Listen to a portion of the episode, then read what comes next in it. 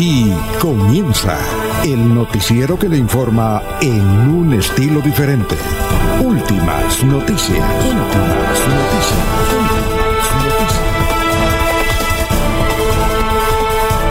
La información analizada por los expertos, sin sesgos, explicada con detalles, sin tanta carreta.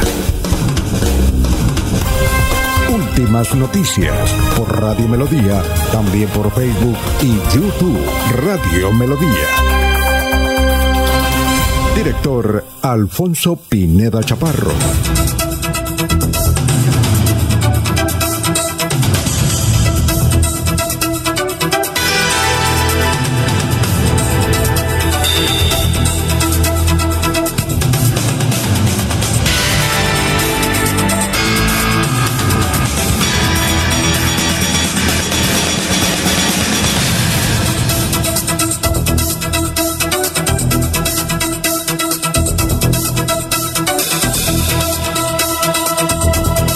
Gracias a Dios, hoy es miércoles 16 de marzo del 2022.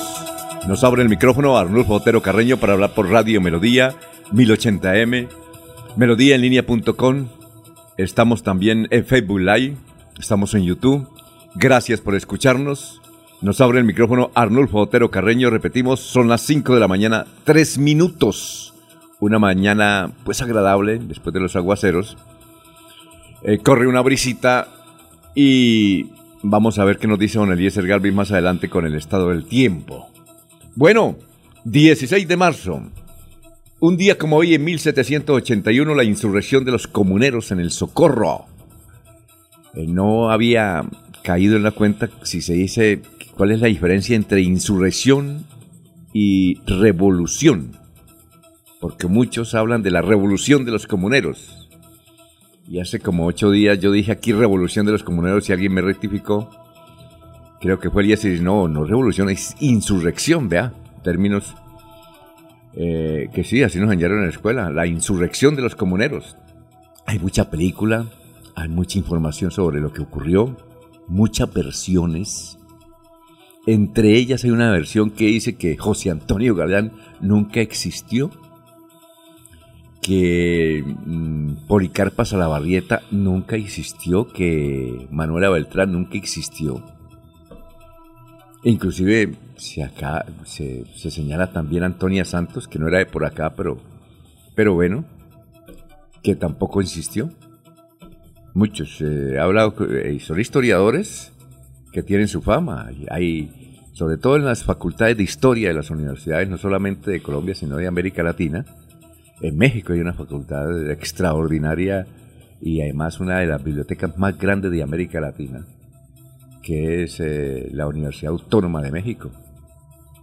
Eso parece una ciudad, esa, biblioteca, no sé si la acabaron.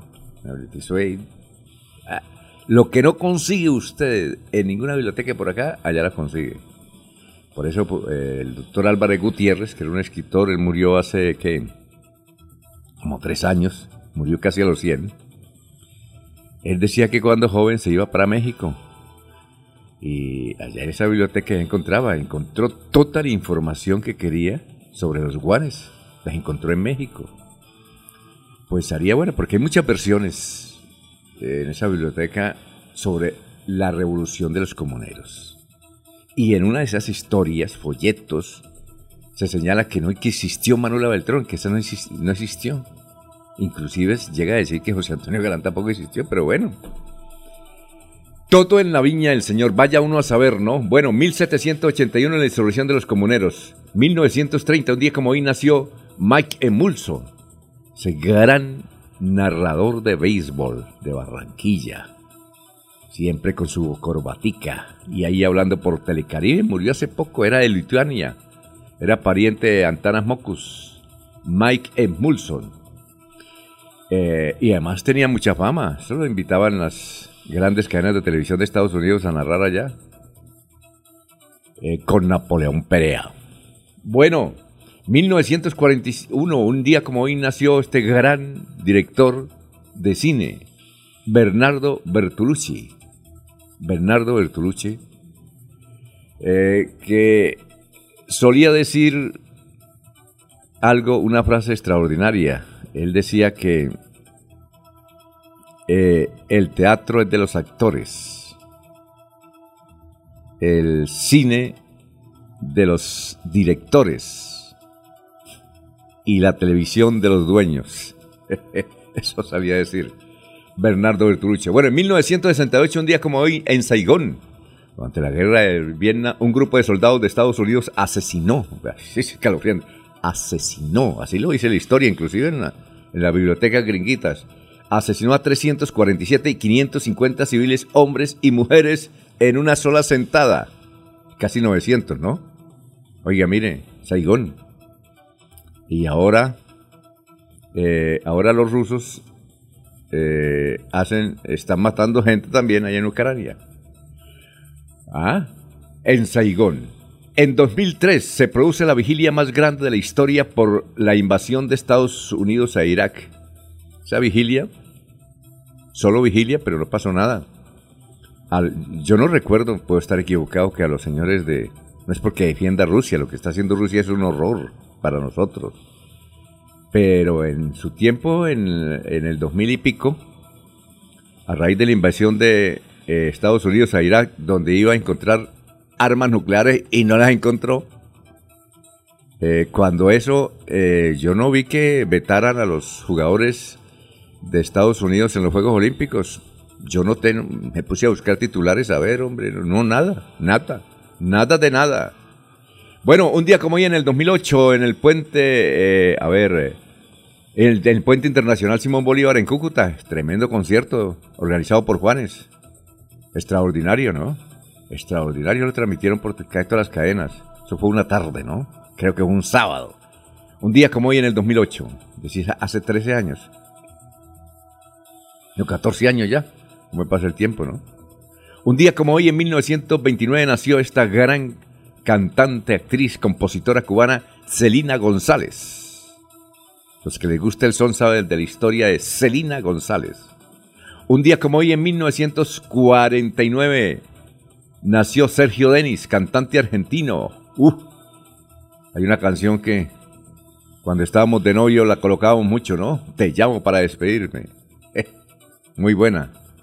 Los, los que tienen más de 60 años saben de qué estoy hablando. Que casi el, grupo de aquí en Noticiero Radio Melodía. Sergio Denis está cumpliendo años en el día de hoy. Nació en 1949, un día como hoy. Dicho esto, Vamos a salvar a nuestros compañeros de base aquí en la mesa virtual de Radio Melodía. Virtual ellos, yo sí estoy aquí presente, ¿no? Pero ellos pueden venir, lo que pasa es que por normas de bioseguridad no viene y están como allá y se ven mejores, además allá toman tinto y todo. Vamos a salvar como se merecen nuestros compañeros, son las 5 o 10 minutos. Laurencio Gamba está en Últimas Noticias de Radio Melodía 1080 AM. Bueno, gran Laurencio, ¿cómo se encuentra a esta hora de la mañana? Son las 5 de la mañana, 10 minutos.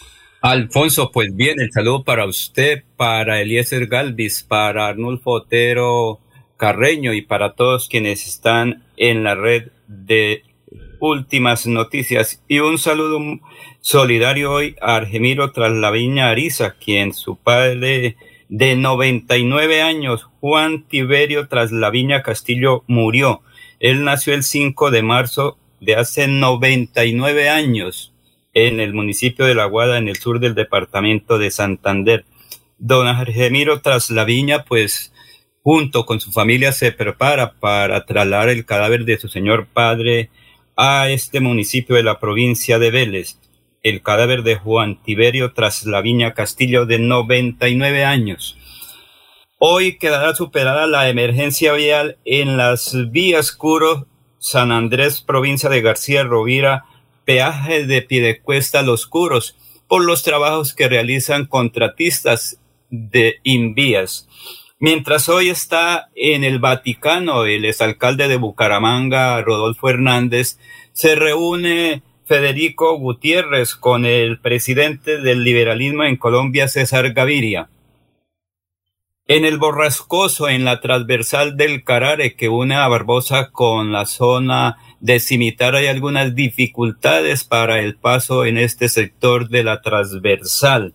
Sin embargo, la gente dice que hay paso restringido, pero se comunica el sur de Santander con el Magdalena Medio. El gobernador de Santander, Mauricio Aguilar Hurtado, hizo un llamado a los nuevos congresistas y senadores para trabajar unidos de Santander. La Oficina de Gestión de Riesgo del departamento está recibiendo las actividades que cada uno de los 87 alcaldes están cumpliendo, particularmente el informe sobre afectación en cada uno de los municipios y soluciones que requieren para la comunidad afectada. La secretaria de de Desarrollo de Santander, encargada María Fernanda Artavia, pues dice que se están cumpliendo una serie de actividades muy importantes para el beneficio de los santanderianos. Espero que sea ella que nos explique esa actividad que cumple en beneficio de los santanderianos desde la gobernación de Santander. El día de hoy se desarrolló nuestra primera sesión del Consejo de Política Social con la participación de varias entidades e instituciones, así como los diferentes secretarios que hacen parte de este importante consejo.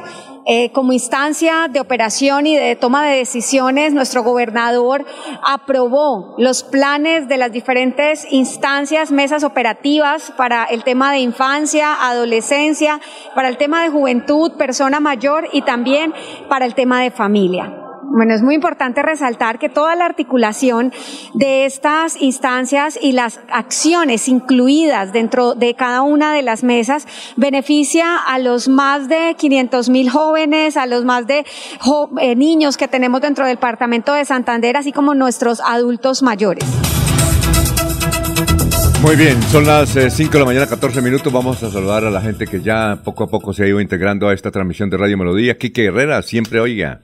Quique Herrera, que antes estaba en California, Estados Unidos. Allá se encuentra Jorge Arturo Becerra, muy contento. Gustavo Pinilla Gómez, un excelente día miércoles para todos. Carmen Elisa Balaguera, desde su residencia, desde su tremenda casa allá en Ruitoque. Feliz día, equipo de trabajo y toda la audiencia. Carmen Elisa que viaja por todo el mundo, a veces la encontramos en México. Ella se pasa entre México y Colombia. Lo mismo que Gustavo Penilla, que la pasa entre eh, España y Girón. Ah, bueno.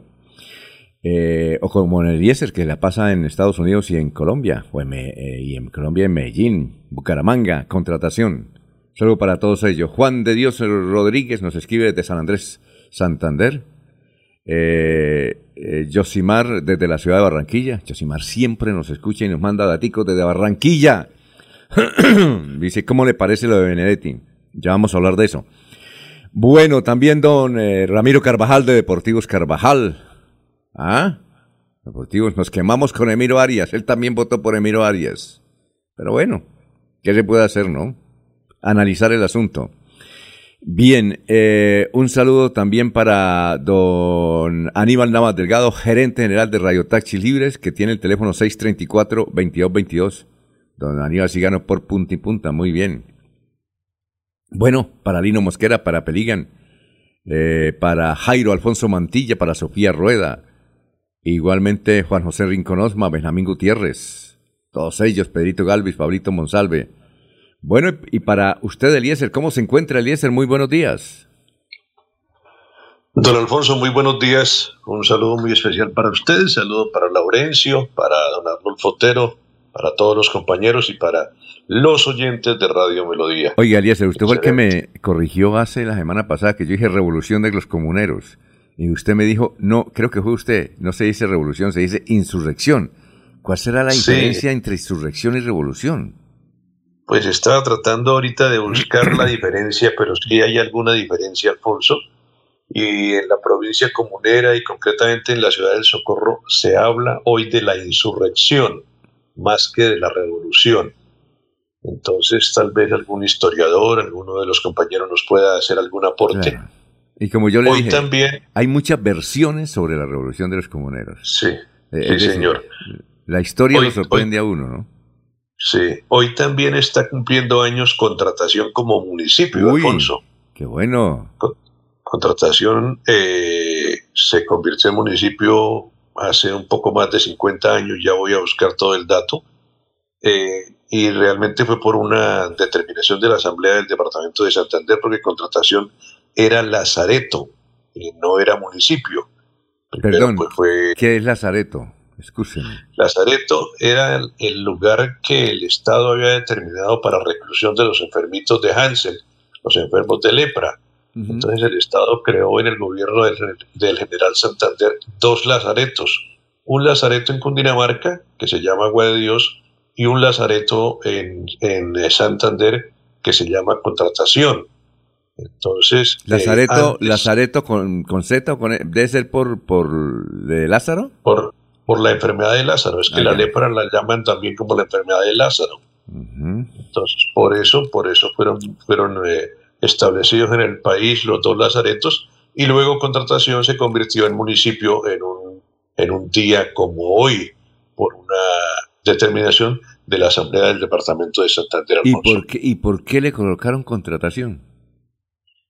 Porque allí eh, en, esa, en esa época de, de los primeros pobladores se cultivaba quina, que era muy apetecida en la parte medicinal, y entonces los comerciantes de quina iban a la región donde está hoy contratación a comercializar la quina. Entonces decían, vamos a, a la contrata, vamos a contratación. es decir, por ese, por ese tema de contratar la, la compra y la venta de la quina que se producía por allí, le pusieron contratación. Por eso se llama contratación. Ah, sí. Es como Barichara. Allá no sé, se inventaron una historia, no sé de dónde la sacaron, que Barichara quiere decir vara echada. Pero alguien se la inventó y se quedó así, vara echada, ¿no? Sí, allí se habla del comercio de la quina y que de ahí depende el nombre de contratación. Vamos a la contratación, vamos a la contrata, vamos al contrato de la quina y van a contratación. Sí, la gente en Colombia que pues no está habitual con ese nombre, se, se les, causa, les causa curiosidad que se llame contratación. Dice, ¿cómo? Contratación. les, causa curiosidad. Sí, señor. Bueno, el clima, don Alfonso, hoy, 16 de marzo. En Bucaramanga tenemos 16 grados centígrados, la máxima será de 28 grados en la capital santanderiana, perdón, de 32 grados en la ciudad de Bucaramanga, la máxima será de 32. En el municipio del Socorro tenemos a esta hora un clima de 18 grados centígrados, subirá la temperatura a 34 grados en la capital comunera. En Málaga, el clima actual es de 11 grados centígrados, la máxima de Málaga será de 26 grados. En la ciudad de Barranca Bermeja, 23 grados centígrados, llueve en Barranca Bermeja, la temperatura máxima será de 41 grados en el municipio de San Gil. El clima actual es de 20 grados centígrados, la temperatura actual 20 grados centígrados, la máxima será de 34 grados en San Gil. En el municipio de Vélez, eh, la temperatura en este momento es de 11 grados centígrados, la máxima será de 24 grados en la ciudad de Vélez. En Puerto Wilches, actualmente 23 grados centígrados, la temperatura máxima superará los 40 grados en el municipio de Puerto Wilches y en Bogotá. El clima actual 11 grados centígrados, la máxima de Bogotá será de 25 grados, don Alfonso. Muy bien, son las 5 de la mañana, 21 minutos. Vamos eh, a saludar a nuestro antropólogo de cabecera, Luis José Arenas, con el mensaje de este miércoles 16 de marzo del 2022. Doctor Luis. Muy buenos días, estimados oyentes y periodistas del noticiero Últimas Noticias de Radio Melodía. Feliz miércoles para todos. Continuamos hoy con esas noticias positivas que hacen de este mundo un sitio mejor. La primera del día de hoy. Canadá promulgó una ley que prohíbe el uso de delfines en la industria del entretenimiento. Holanda Siembra techos de cientos de paradas de autobús con flores y plantas específicamente para las abejas. Islandia se convirtió en el primer país del mundo en legalizar la igualdad de salarios entre hombres y mujeres. Los circos alemanes, en lugar de animales, usan sus hologramas para detener la explotación de los mismos. El robot submarino, la Batbot, siembra el fondo de la gran barrera de coral con corales microscópicos cultivados específicamente para la restauración del ecosistema. Y finalmente, para reducir el número de suicidios, Suecia organizó la primera ambulancia psiquiátrica del mundo. Jorge Caicedo está en Últimas Noticias de Radio Melodía 1080 AM. Bueno, Jorge, ¿cómo se encuentra? Tenga usted muy, pero muy buenos días. Los oyentes aquí nos llaman. Eh, Liliana nos escucha desde el municipio de San Gil. Gracias, Liliana. Dice que siempre a esta hora eh, por internet nos escucha. Gracias, Liliana. Jorge, ¿cómo se encuentra? Son las 5 de la mañana, 23 minutos. Don Alfonso, muy buenos días. Como siempre, feliz de compartir con ustedes este espacio de últimas noticias y llegar a toda la audiencia de Radio Melodía en este 16 de marzo, que es el 75 día del año y por supuesto feliz también de estos 241 años de la insurrección. Insurrección, ¿cómo fue? Insurrección. Eh, es que sí, estamos con... comunera. yo, ¿Ah? yo, yo, le decía... No, me, me, confundí aquí mirando lo de la revolución. Sí. Es que ah, yo, está, yo estaba acostumbrado a decir revolución de comuneros, pues yo me acuerdo que en la escuela me enseñaron que era insurrección. Y entonces... Sí, señor. Eh, ahí está, ahí está el gran debate, ¿no? y básicamente es lo mismo, ¿no, Alfonso? Buscando la eh, etimología de las palabras, pues es básicamente lo mismo. Lo, lo, mismo, sencillamente, pues yo creo que como que el, comenzaron a, aplicar, a aplicarse la, la, insurrección, la palabra insurrección, como para distinguirse un poco de lo que fue la revolución comunera o la revolución industrial, tal vez como para darle una identidad más propia al hecho que se dio en el Socorro en, 1781.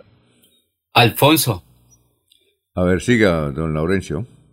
Es que un amigo desde el Socorro me llama y me dice lo siguiente, que ni es la, la insurrección ni la... Eh, ¿Cómo se llama la revolución, otra? La, la, revolución. La revolución. La rebelión de los comuneros, ah, bueno. 16 de marzo de 1781. Rebelión. Bueno, ahí tenemos tres.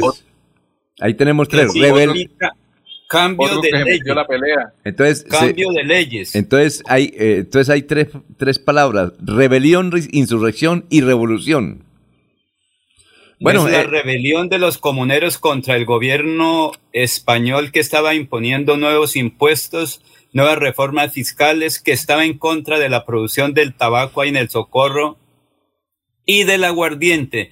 Ellos, los españoles, pedían que todo fuera español para vender aguardiente y los cigarrillos en la región que fueran españoles, que por ahí comenzó todo ese proceso de la revolución el aguardiente, de los El aguardiente barsalero. Bueno, eh, eh, hoy no va a estar el profesor Enrique Ordóñez porque tiene un, un, evento académico, pero sí el miércoles le voy a, a, a preguntar cómo se dice, rebelión, insurrección o revolución. Siga, Jorge, o levantamiento. Siga. Jorge. Porque también me dice levantamiento. Bueno, levantamiento. A ver, don Jorge. Imagínese usted. Ya son cuatro. Imagínese. Ya son cuatro en la pelea. Levantamiento, rebelión, revolución e insurrección. Ah, bueno.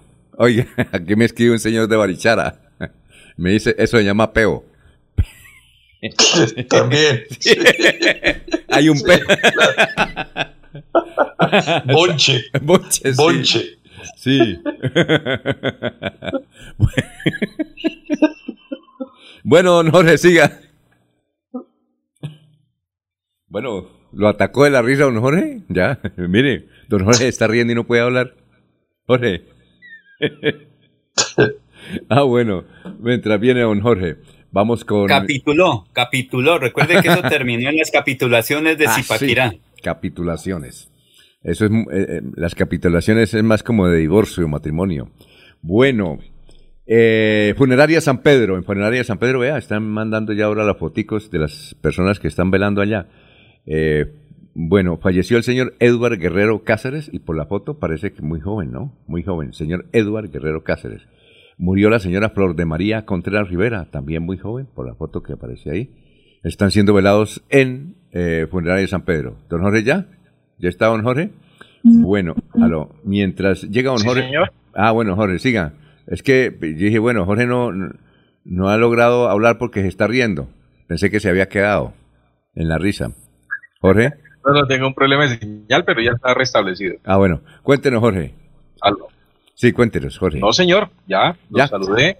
Bueno, vamos a hacer un balance de las noticias más importantes. el líder se encadenó en la Defensoría para exigir, aquí en Bucaramanga, para exigir protección eh, César Slamayo se llama el grupo de personas está exigiendo que se cumpla un fallo de tutela del juzgado quinto de Bucaramanga que obliga a la protección inmediata a César Tamayo, un señor campesino y líder que ha hecho graves denuncias. Sobre COVID, está desapareciendo, inclusive Vanguardia titula que si ya prácticamente está desapareciendo el COVID, porque se reportaron únicamente 51 contagios y una persona fallecida en el día de ayer. Y atención, confirman condena contra Iván Moreno por carrusel de la contratación. Corte Suprema confirmó, remachó ese fallo. La Sala de Casación Penal de la Corte Suprema de Justicia negó la acción de nulidad que interpuso Iván Moreno, eh, quien no logró tumbar su pena de 14 años de prisión ante la Corte Suprema de Justicia. El alto tribunal le dio un no definitivo eh, a este alto tribunal. Creo que él está en la picota.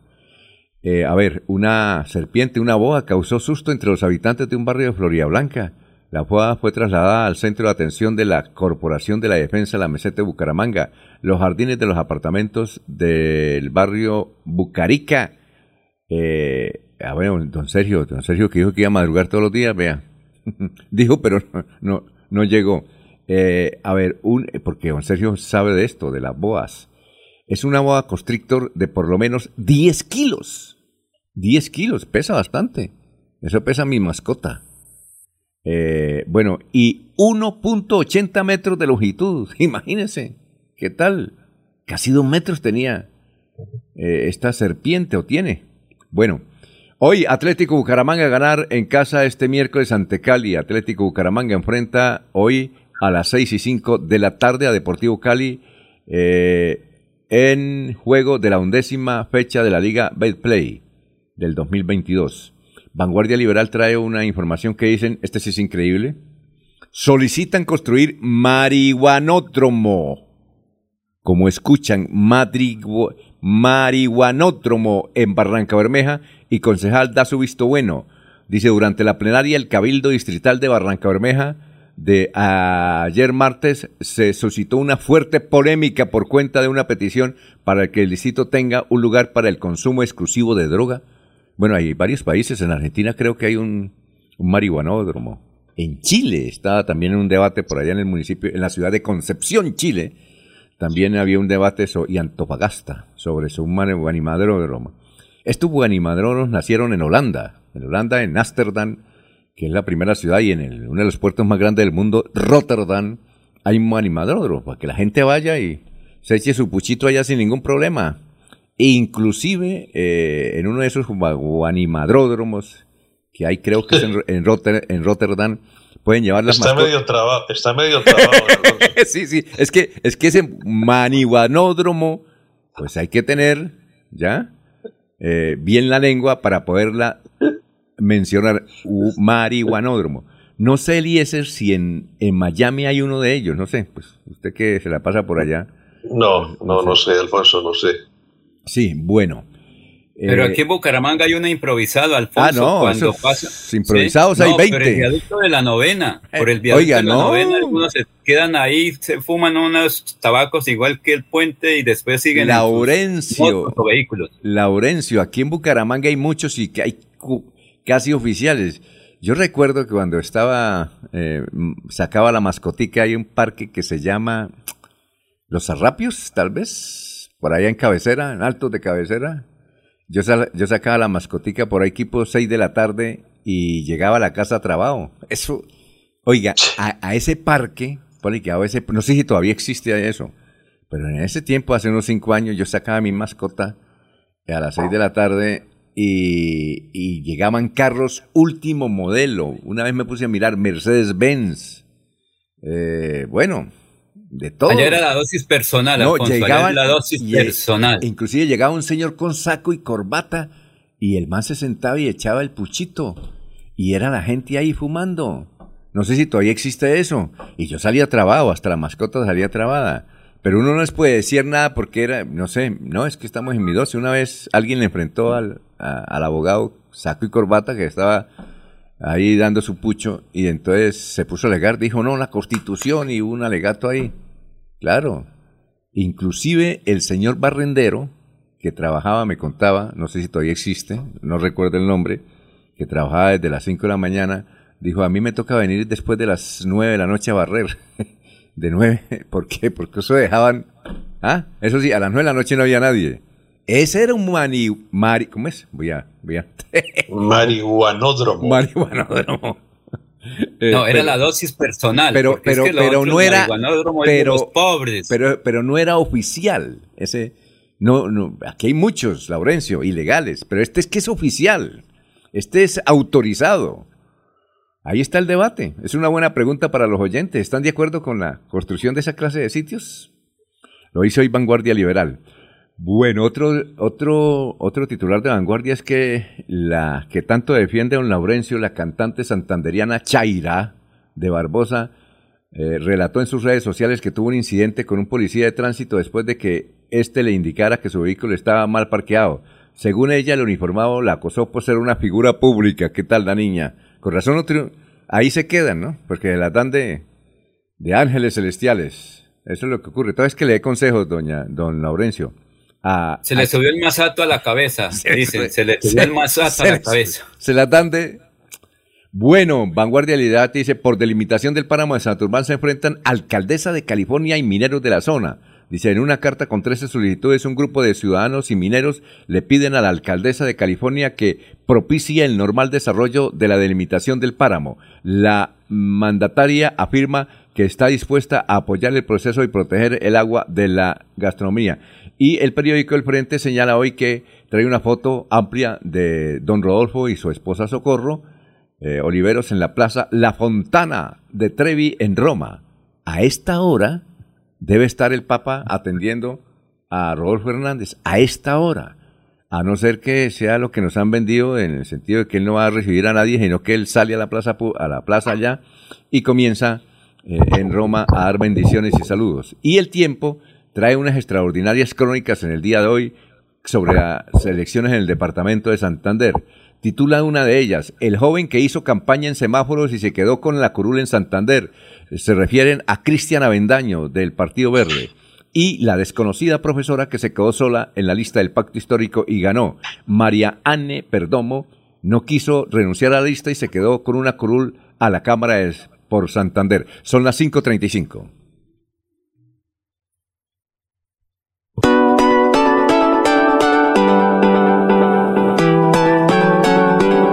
Melodía, Melodía, Radio Sin Fronteras. Escúchenos en cualquier lugar del mundo. Melodíaenlínea.com es nuestra página web.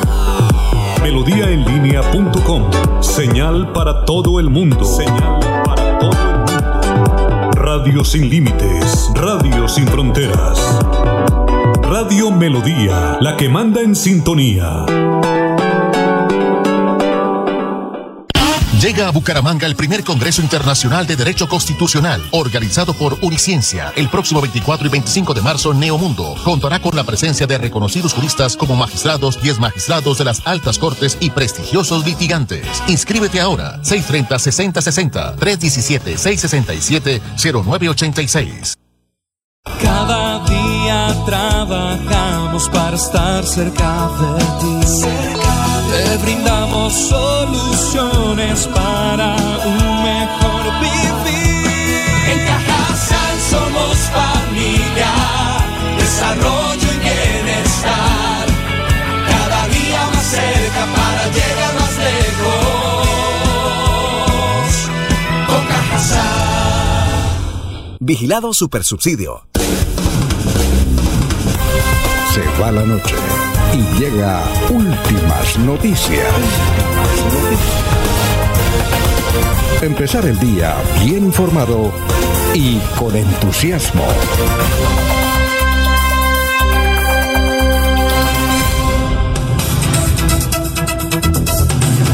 Muy bien, eh, son las 5 de la mañana, 36 minutos. Vamos con los oyentes. Eh, Juvenal Mendivelso nos escribe desde norte de Santander, de la ciudad de Cúcuta. ¿Cómo quedaron los parciales aquí en las elecciones? Ah, vamos a buscar.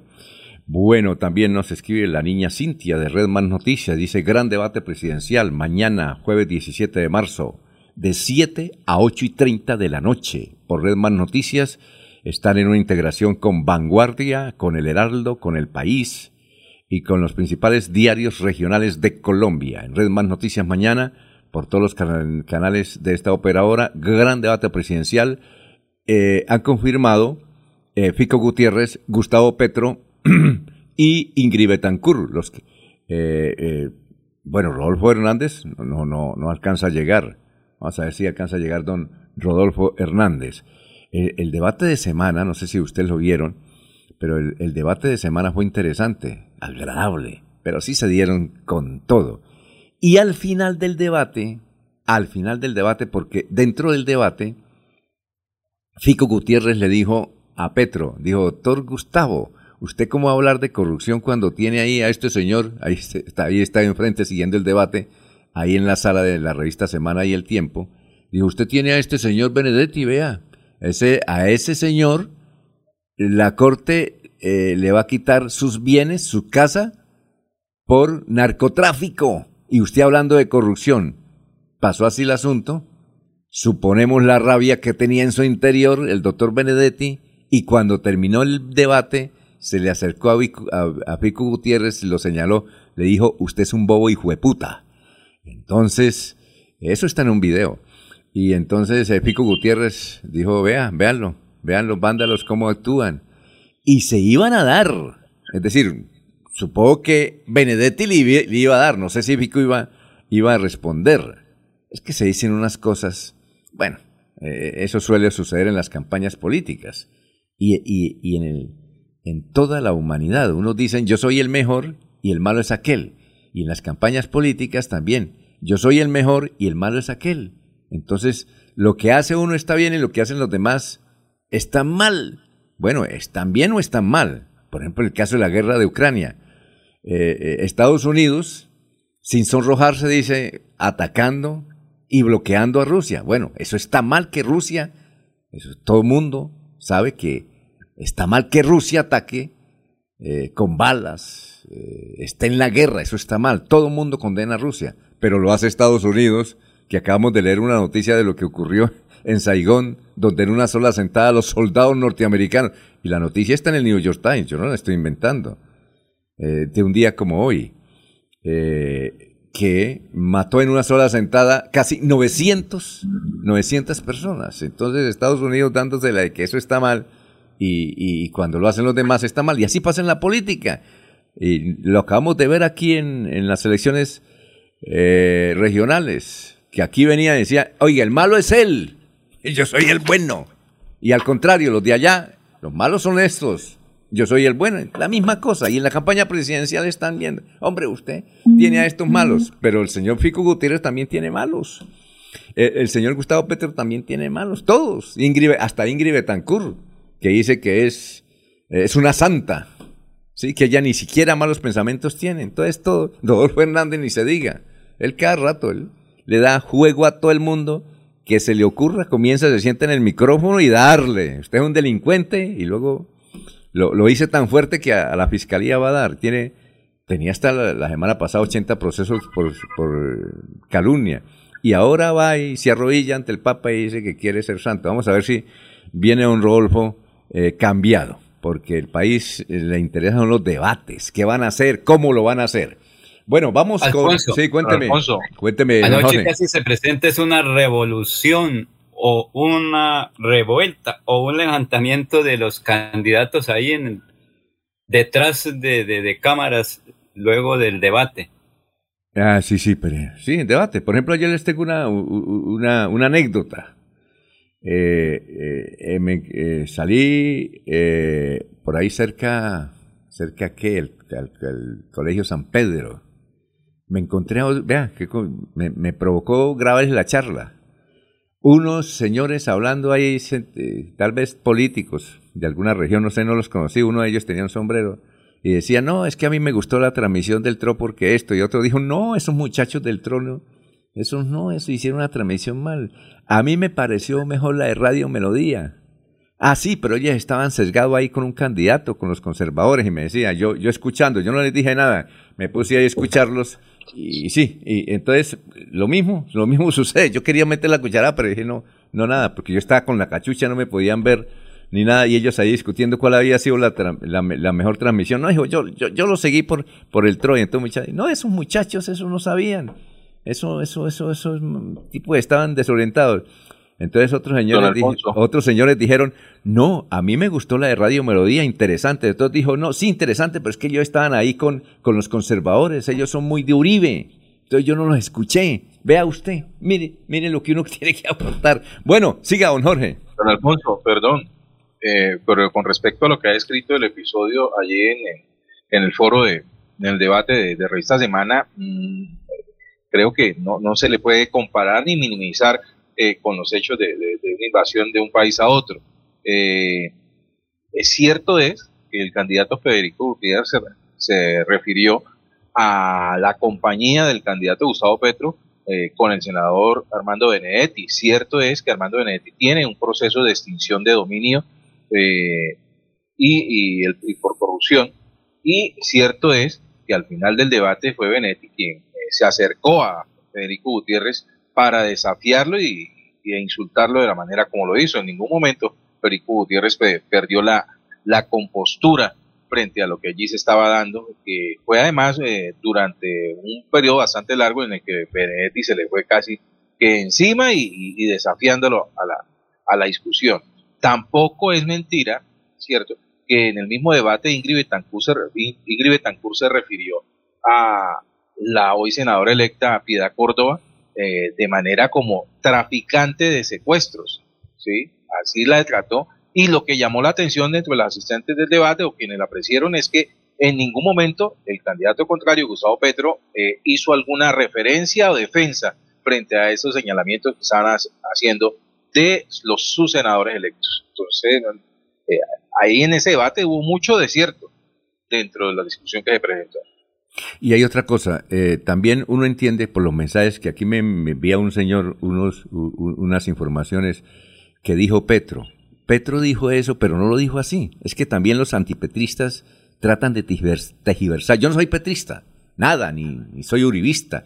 Yo soy, a ver, seguidor de Laurencio. Informador, no, No, yo, soy de la... Informa uno. Yo soy seguidor de Laurencio, porque Laurencio... Es emirista. ¿Cómo? Es emirista, después de lo que dijo ayer, creo que es emirista. Sí, exacto, yo soy emirista, yo, yo voté por Emiro Arias, se quemó, es decir, por los que yo voté se quemaron todos, pero gané las apuestas. Las veladoras no me sirvieron para nada, las velas que traje aquí no me sirvieron para nada. Pero eso es con cédula en mano, Alfonso, bueno, es diferente. Perfecto, es, que, lo, lo que iba a decir lo siguiente, también hay que tener cuidado en las redes sociales sobre los mensajes tergiversados. Petro no dijo que iba a acabar con las pensiones. Petro lo que dijo fue que iba a revisar lo de los fondos privados de pensiones y para eso iba a proponer un fondo de pensiones donde estuviera el gobierno, parte del gobierno y parte del sector privado, pero él no va a, no va a tocar el fondo con pensiones, lo deja quieto. Eso fue lo que dijo Petro. Y no es lo que mencionan ahora, es que Petro dijo que iba a acabar con las pensiones. No, él no dijo eso. Es que también hay que tejiversarlo. Y Petro no ha dicho, excúseme, yo no soy petrista, que vaya a expropiar. Y yo estoy de acuerdo con eso. No es expropiar, es buscar los sitios donde están de engorde, que, pueden que son fértiles y pueden producir alimentos. Yo, estaría, yo haría eso. Pero él no ha dicho que va a expropiar, ni siquiera ha utilizado, yo me he puesto a revisar todos los comentarios que ha dicho Petro donde dice, que él no habla de la palabra expropiar, ahora dice que es democratizar y le están tomando el pelo. Así es que lo mismo de Uribe, Uribe, ha dicho unas cosas, pero la tejiversa y dice, no, es que Uribe va a traerse un ejército para Estados Unidos, va a comenzar a matar gente. Eso, eso, eso, es así. Entonces, después de este regaño, vamos a una pausa y luego venimos con el historiador. Son las 5.46. Bienvenidos a su concurso. Si lo tiro, me lo tiro. Un concurso diseñado todo tipo de residuos en el sistema medio ambiente no es un juego. El buen uso del sistema de alcantarillado es fundamental para su cuidado. No arroje restos de papel, botellas plásticas, tapabocas, toallas higiénicas, tampones, desperdicios y todo tipo de elementos que taponan las tuberías. Tú puedes formar parte del equipo En Paz y proteger el medio ambiente. En Paz, construimos calidad de vida. Se va la noche y llega últimas noticias. Todos los días, desde las 5 de la mañana, empezar el día bien informado y con entusiasmo.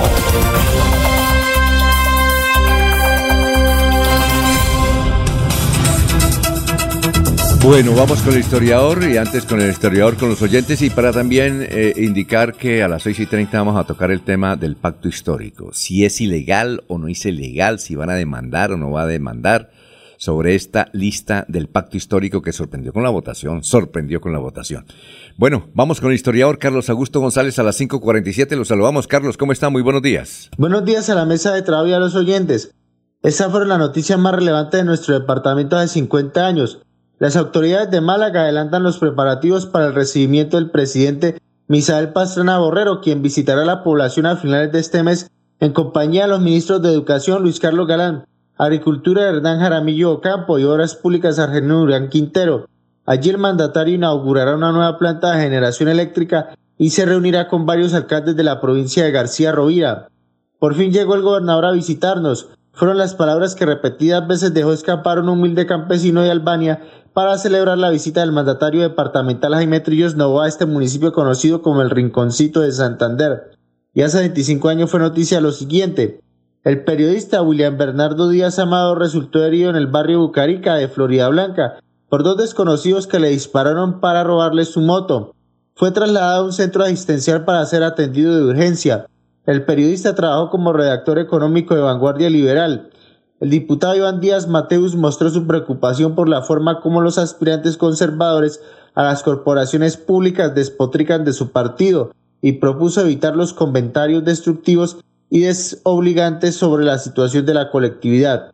Cordial saludo a todos. Siga usted, don Alfonso. Sí, yo recuerdo ese dato de William Berardo Díaz. Eso exactamente fue en el barrio Bucarica. Resulta que el barrio Bucarica no tenía eh, a ver, o tal vez había un pequeño camino, pero parecía una trochita entre el barrio Bucarica en la parte alta, eh, con un barrio allá, no recuerdo el nombre, barrio Bucarica en la parte alta de Florida Blanca, y ya construyeron un camino, ya construyeron un puente, ya se puede ir por ahí, inclusive hay vía vehicular.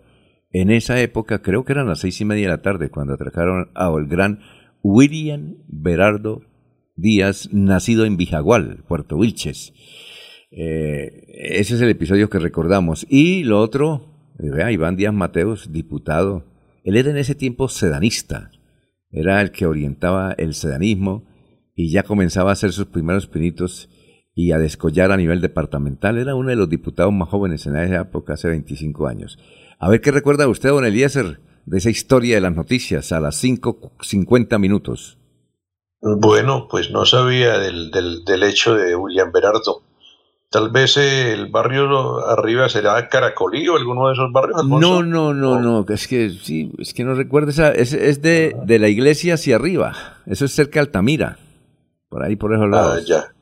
Bueno, recordar y, y, pensar cómo llegaría en esa época el presidente a, a García Rovira. Ahí se habla de Pastrana, ¿no? En su visita a García Rovira ¿Lo harían vía, vía terrestre o lo harían vía aérea? Ya estaría en operación el pequeño aeropuerto de, de, Málaga. Hace 50 cómo años. El, traslado de ellos hace 50 años, ¿no? No sé. A esa, eh, en ese año estaba eh, un amigo aquí nuestro cuidando el aeropuerto Barbosa, ahí en City. Pero, pero no sé, el aeropuerto de Málaga. No sé, el aeropuerto porque si, fue, si, si lo hicieron por carretera, pues Tal vez serán de los únicos eh, presidentes y funcionarios de alto de alta talla en el país que, que, utilizan las vías carreteables. Y supongo que hace 50 años debiera ser, debía ser una carretera en muy malas condiciones, esa entre, entre Bucaramanga, entre Los Curos y García Rovira, ¿no? Si es mala, ahora como sería hace 50 años, ¿no? Sí, sí, sí, señor. Ah, bueno. A ver, don Laurencio, ¿qué recuerda usted? Alfonso, pues los 50 años, creo que ya estaba el aeropuerto de Málaga, porque en Barbosa para la época ya creo que estaban levantando ahí terrenos para el aeropuerto La Esperanza ahí en el corregimiento de Cite. Misael Pastrana Borrero, creo que para la época llegaba como a lo que es hoy la quinta brigada o segunda división del ejército aquí en Bucaramanga y de ahí creo que salían por tierra hacia los municipios. No sé si en esa ocasión, como lo dice Eliezer, eh, la comitiva presidencial se fue de pueblo en pueblo aquí por García Rovira. Será más adelante que de pronto don Rafael Serrano Prada, que sí todos los días nos escucha, conoce, porque en ese momento don Rafael era uno de los dirigentes conservadores de la época. Y lo que se dice de hace 25 años del accidente, del hecho violento contra, contra nuestro colega periodista William Amador. Eh, porque William Amador no, William Berardo. Berardo William Berardo, Berardo. Berardo es el segundo nombre. Sí, William Berardo Díaz. Díaz, sí. Recordamos que para esa época eh, aquí en Bucaramanga se estaban presentando hechos violentos, sobre todo de sicarios que Finalmente no se sabe qué ocurrió, qué, qué fue, si fue directamente por robarle la moto qué contra nuestro colega William Gerard. Y, Iván Díaz, hace 25 años era el dirigente del sur de Santander, que queda ratificado ahora como uno de los, digamos, estrategas políticos, porque él fue el que dijo como eh, ocho días antes más o menos cómo iba a quedar toda la situación. Y fue uno de los que advirtió lo de el pacto histórico, porque él recorrió el departamento y conocía al dedillo todas las cosas. Y en forma privada habló con algunas personas y dijo hay una preocupación, lo que ocurre es esto, esto y esto, tal vez no sé si tendría el sobre como lo hizo otra persona para entregar cómo quedaba el Congreso de Colombia, eh, los representantes en Santander, pero Iván Díaz es un estratega político que siempre ha estado pendiente del departamento de Santander, Alfonso. Muy bien. Eh, ¿Alguien, eh, Jorge? ¿Jorge no recuerda esa época o sí? 554. Ah, bueno. Eh, Jorge tiene problemas ahí con, como dice don Laurencio, con el satélite. Y vamos con los oyentes. A ver, ¿cómo le está Juan? ¿Cómo le, está le estará yendo Rodolfo en el Vaticano? Ah, no sé. Oye, aquí tenemos, si quiere, Anulfo, lo vamos a pasar ahí, un, un video que envió Rodolfo desde Estados, desde, perdón, desde, a ver, ya le voy a decir desde dónde. Una plaza eh, que se llama ahí en Italia, ahí en Roma. Sacó una fotico con su esposa y con sus hijos. Ah, bueno, perfecto. Ya, un momentico, ahí tengo el nombre. Inclusive hoy en el periódico El Frente habla sobre eso de la plaza donde está eh, Rodolfo Hernández, estaba ayer, a esta hora debe estar Rodolfo con su esposa y su hijo eh, hablando con el Santo Padre. No sabemos en qué condiciones, vamos, ojalá que haya video para que después no haya comentarios eh, aquí en, en Bucaramanga que no, que eso no fue, no fue una audiencia, sino un saludo ahí en la calle. En fin, el sector desde donde grabó este video se llama La Fontana de Trevi. La Fontana de Trevi en Roma. Escuchemos a Rodolfo. A todos los colombianos les queremos informar que estamos aquí en Ciudad del Vaticano. Le quiero pedir al Papa, al Santo Padre, que me ilumine y me dé fuerza para sacar en el próximo gobierno que vamos a liderar toda esa ladronera que ha traicionado los intereses de Colombia. Ese es nuestro propósito y pedirle la bendición para llegar fortalecidos a terminar la campaña y no flaquear en el propósito supremo que es rescatar a Colombia realmente de estas administraciones corrompidas, totalmente traicioneras, que tienen arruinado y aguantando hambre a más de 22 millones de colombianos, de los cuales 17 viven con 2 dólares y 5 millones con uno. Ese es el propósito supremo. Buenas tardes, colombianos. Buenas tardes, ya habla de colombiano, ¿no? Buenas tardes, colombianos. Eh, Álvaro Uribe es eh, patriota, ¿será que decía? Amigos de la patria, ¿no? Ah, amigos de la patria. Alfonso. Cuénteme, Eliezer. Ahí dio una frase para que le hagan un meme los adversarios. No sé si, no sé si Jorge la captó. Dice Rodolfo Hernández, vamos a liderar toda esa ladronera. Ah.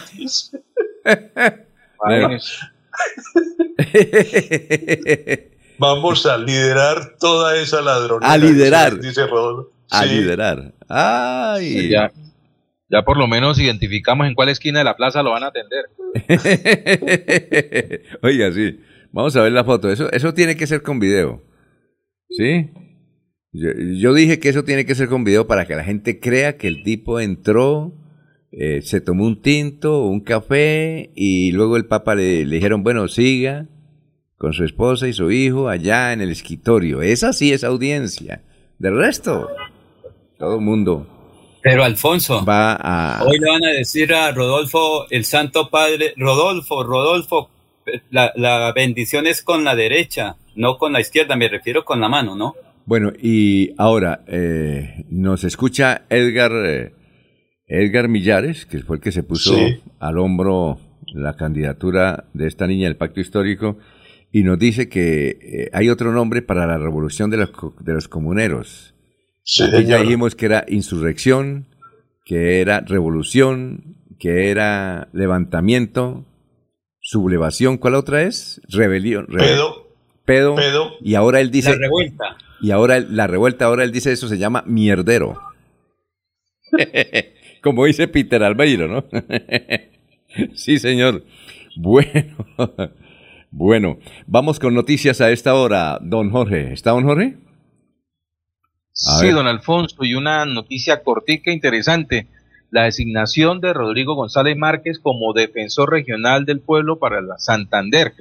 González Márquez eh, ya viene tiene experiencia en ese tipo de nombramientos por cuanto fue defensor del pueblo para la regional del Magdalena Medio. Eh, su designación se dio en la mañana de ayer martes y cuando eh, se le fue notificado que se presentara para asumir el cargo de defensor regional del pueblo en Santander. ¿Eso es cuota de quién? Pues estoy mirando la hoja de vida. ¿Eso es cuota de me quién? aparece como docente de la Unisangil. Sí, eso Entonces, es... debe estar muy cerca allí a la, a la capital guanentina, de la provincia guanentina. Sí, pero ¿cuota eh, de quién? Los afectos. ¿De cuota de quién? ¿Jaime No. Urán tal vez? No, de Jaime Urán. eh, generalmente las cuotas de las defensorías son para los representantes a la Cámara. Representantes de la Cámara. Entonces, ¿es cuota de quién? ¿De Edgar Gómez? Sí. ¿De Novia López? Pues la última, la última era de- de- del representante Edgar Gómez. Mm, sí, la última era representante. Yo creo que es de Edgar Gómez, ¿no? De Edgar Gómez. Debe ser. De Edgar Gómez. ¿Y, y en el Magdalena Medio nombraron o no? No, no he encontrado designación para el Magdalena Medio. Ah, bueno, sí, generalmente la Cámara, que es la que elige la Defensoría del Pueblo, me parece que es el que tiene la cuota. Y debe ser Edgar Gómez. Edgar Gómez. Ah, bueno. Noticias, don Eliezer, son las 5.50 y nueve- Ah, perdón, las 6. Don Eliezer, lo escuchamos. Alfonso, el doctor Néstor Balcázar es un coinvestigador del estudio en el Centro Blue Car en Bogotá y ha confirmado que la próxima semana van a iniciar en Colombia el primer ensayo clínico con una vacuna contra el coronavirus intranasal, de la cual se espera una eficacia del 60%. Eh, este estudio se va a llevar a cabo en centros de investigación en Armenia, en Bogotá, en Ibagué, en Envigado, en Medellín, en Barranquilla, ciudades en donde se espera reclutar a 3.000 voluntarios mayores de 18 y menores de 90 años de edad y que estén sin vacunarse o que por lo menos hayan pasado seis meses tras la última dosis intramuscular. Esta vacuna intranasal es novedosa y se asocia con, una, con un inmunizante contra la influenza, es decir, el vector que lleva el virus es de la gripa con la información genética del COVID-19 y se aplica en dos dosis con intervalos de 14 días. Este estudio busca evaluar una nueva forma de vacunación mediante la inhalación en donde, a diferencia de las demás, esta eh, genera la respuesta inmunológica en las mucosas nasales y posteriormente se dispersa en todo el cuerpo, afirmó e informó el doctor Balcázar. Entonces, una nueva alternativa a quien le tiene temor a la vacuna a través de la aplicación con la jeringa o quien no quiere consumir el medicamento mediante la pastilla que ya está en venta en algunas farmacias, pues ahora le llega esta posibilidad que está en estudio de la vacuna contra el COVID de manera intranasal, Alfonso. Muy bien, vamos a una pausa para ante los oyentes. Álvaro Navarro Rugeles, entonces no era la moneda que usaban en una época llamada Lazareto o Lazareto, Eliezer, ¿había una moneda que se llamaba Lazareto? Ah, no sabíamos. En contratación, eh, Manuel José Mejía Reyes dice, no necesita este marihuanódromo, para ello está el sector del Cristo Petrolero, este concejal en Barranca Bermeja se la sumó Viche. Carlos Curtidor C. Buenos días, saludos. Deseamos que los periodistas nos ayuden a averiguar. Eh, eh, a ver, volverán los Aguilares, nos reactivará el peaje. Estamos cansados de ese atraco y las vías parecen un camino de herradura. Elsie Patricia Archila. Buenos días, señores periodistas y oyentes. Muchas gracias por la excelente programación. Un feliz día. Héctor Hernández Mateos, buenos días. En este momento crucial del país es bueno centrarnos a escuchar propuestas no solo de infraestructura como la necesita Santander, sino lo referente a educación y salud. Hay más comentarios, más lo vamos a leer más adelante. Son las seis de la mañana y tres minutos. Aquí Bucaramanga, la bella capital de Santander. Transmite Radio Melodía, Estación Colombiana, HJMH, 1080 kilociclos, 10.000 vatios de potencia en antena, para todo el oriente colombiano. Cadena Melodía, la radio líder de Colombia. Llega a Bucaramanga el primer Congreso Internacional de Derecho Constitucional, organizado por Uniciencia. El próximo 24 y 25 de marzo, Neomundo contará con la presencia de reconocidos juristas como magistrados, 10 magistrados de las altas cortes y prestigiosos litigantes. Inscríbete ahora, 630-6060, 317-667-0986. ¿Y usted cómo se llama? Allá en el cafetal me llaman Producción 17618. papito. Usted no es hecho en Colombia. Le falta la potencia, la originalidad y la productividad que tiene Nutrimón Producción 176182, el del punto verde. Definitivamente no se llama Producción 176182. Ahora hay fertilizantes que quieren imitar a Nutrimón Producción 176182, el de siempre. No se deje engañar. El verdadero nombre de Producción 176182 es Nutrimón, el fertilizante del punto verde. Monómeros, los originales desde 1967, siempre cosechando lo mejor de nuestra tierra. Se va la noche y llega últimas noticias. Empezar el día bien informado y con entusiasmo.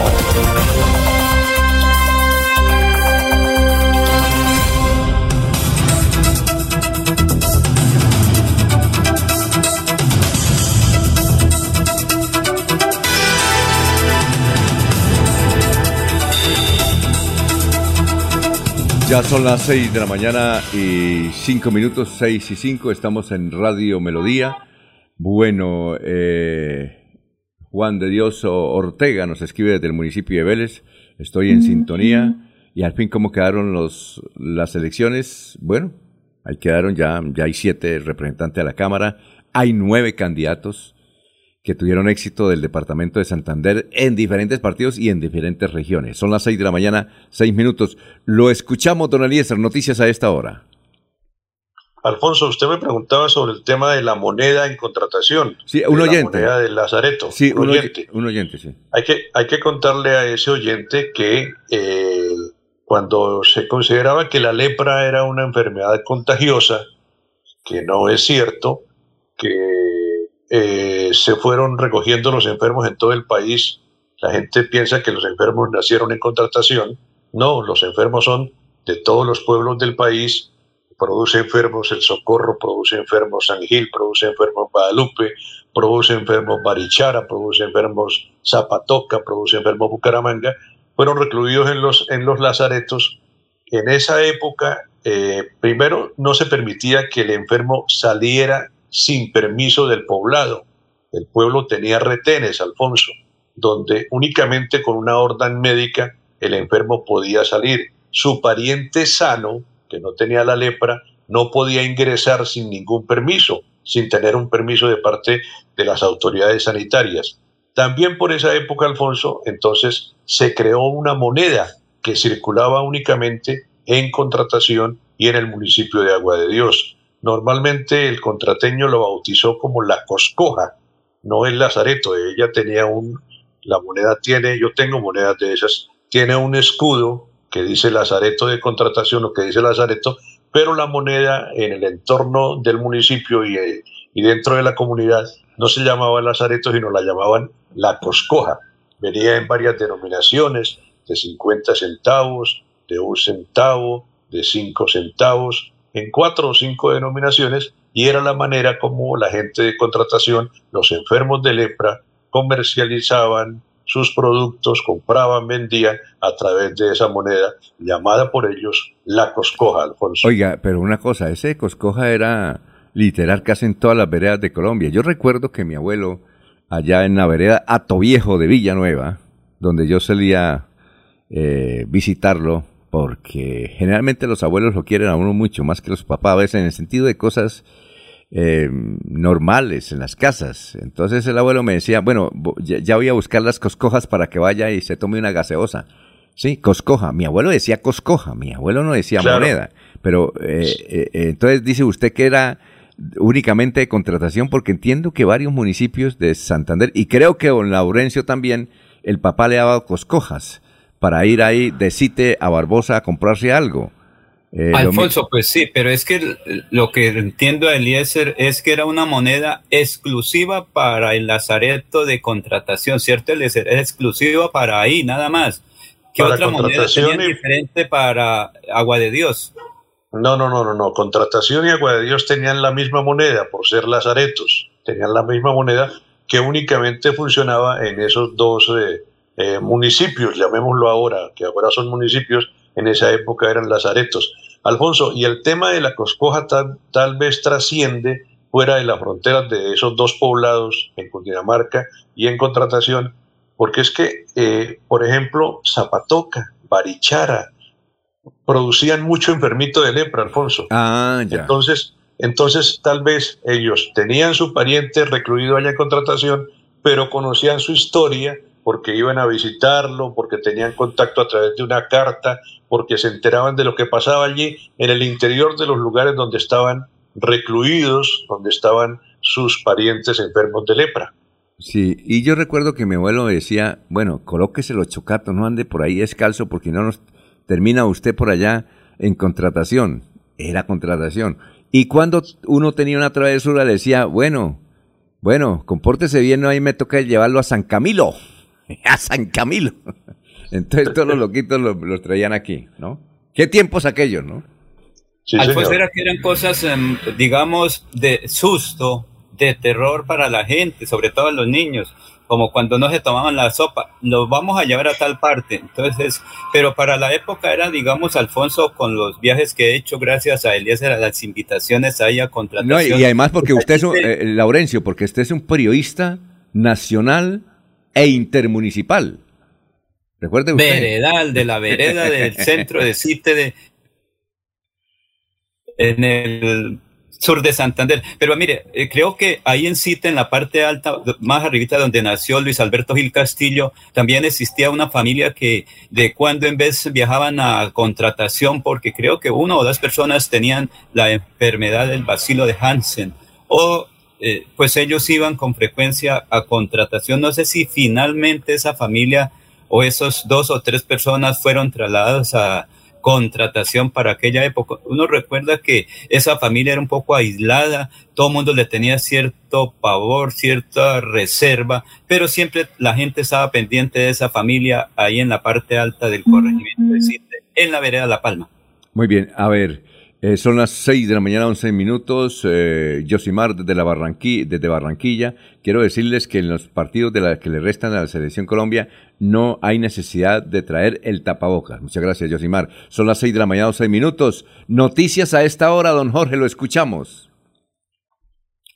Así es, don Alfonso, y mucha atención que luego de las fuertes lluvias que se presentaron el martes anterior, el, el sector de Nuevo Girón ha sido uno de los más afectados tras eh, esta serie de precipitaciones. Allí ya se comenzó a hacer el censo de familias para determinar cuántas viviendas presentaron daños y, de ser el caso, iniciar el trámite para que las familias sean reportadas como damnificadas.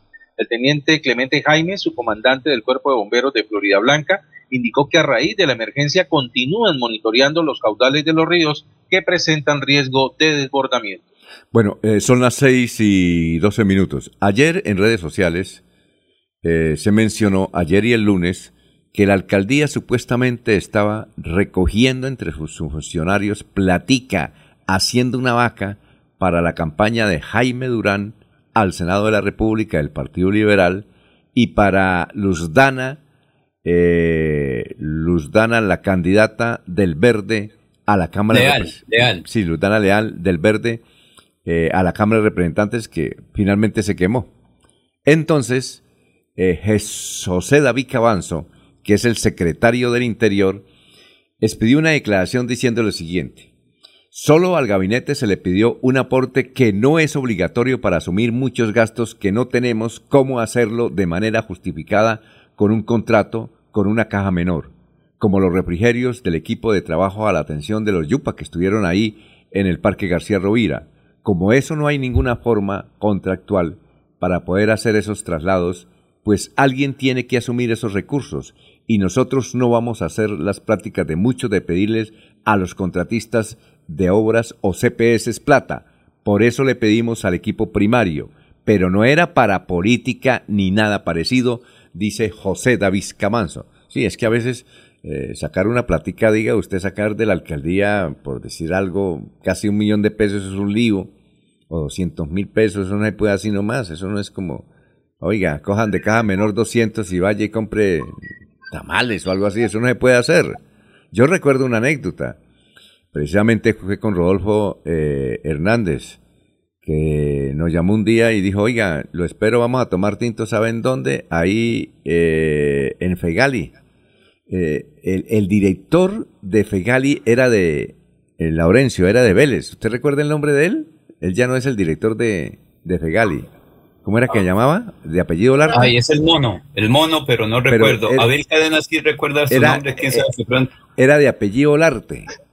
Olarte, sí. Olarte, no, no, Jorge, Jorge, Jorge Olarte. no, no era, parece. no era un nombre supremamente raro.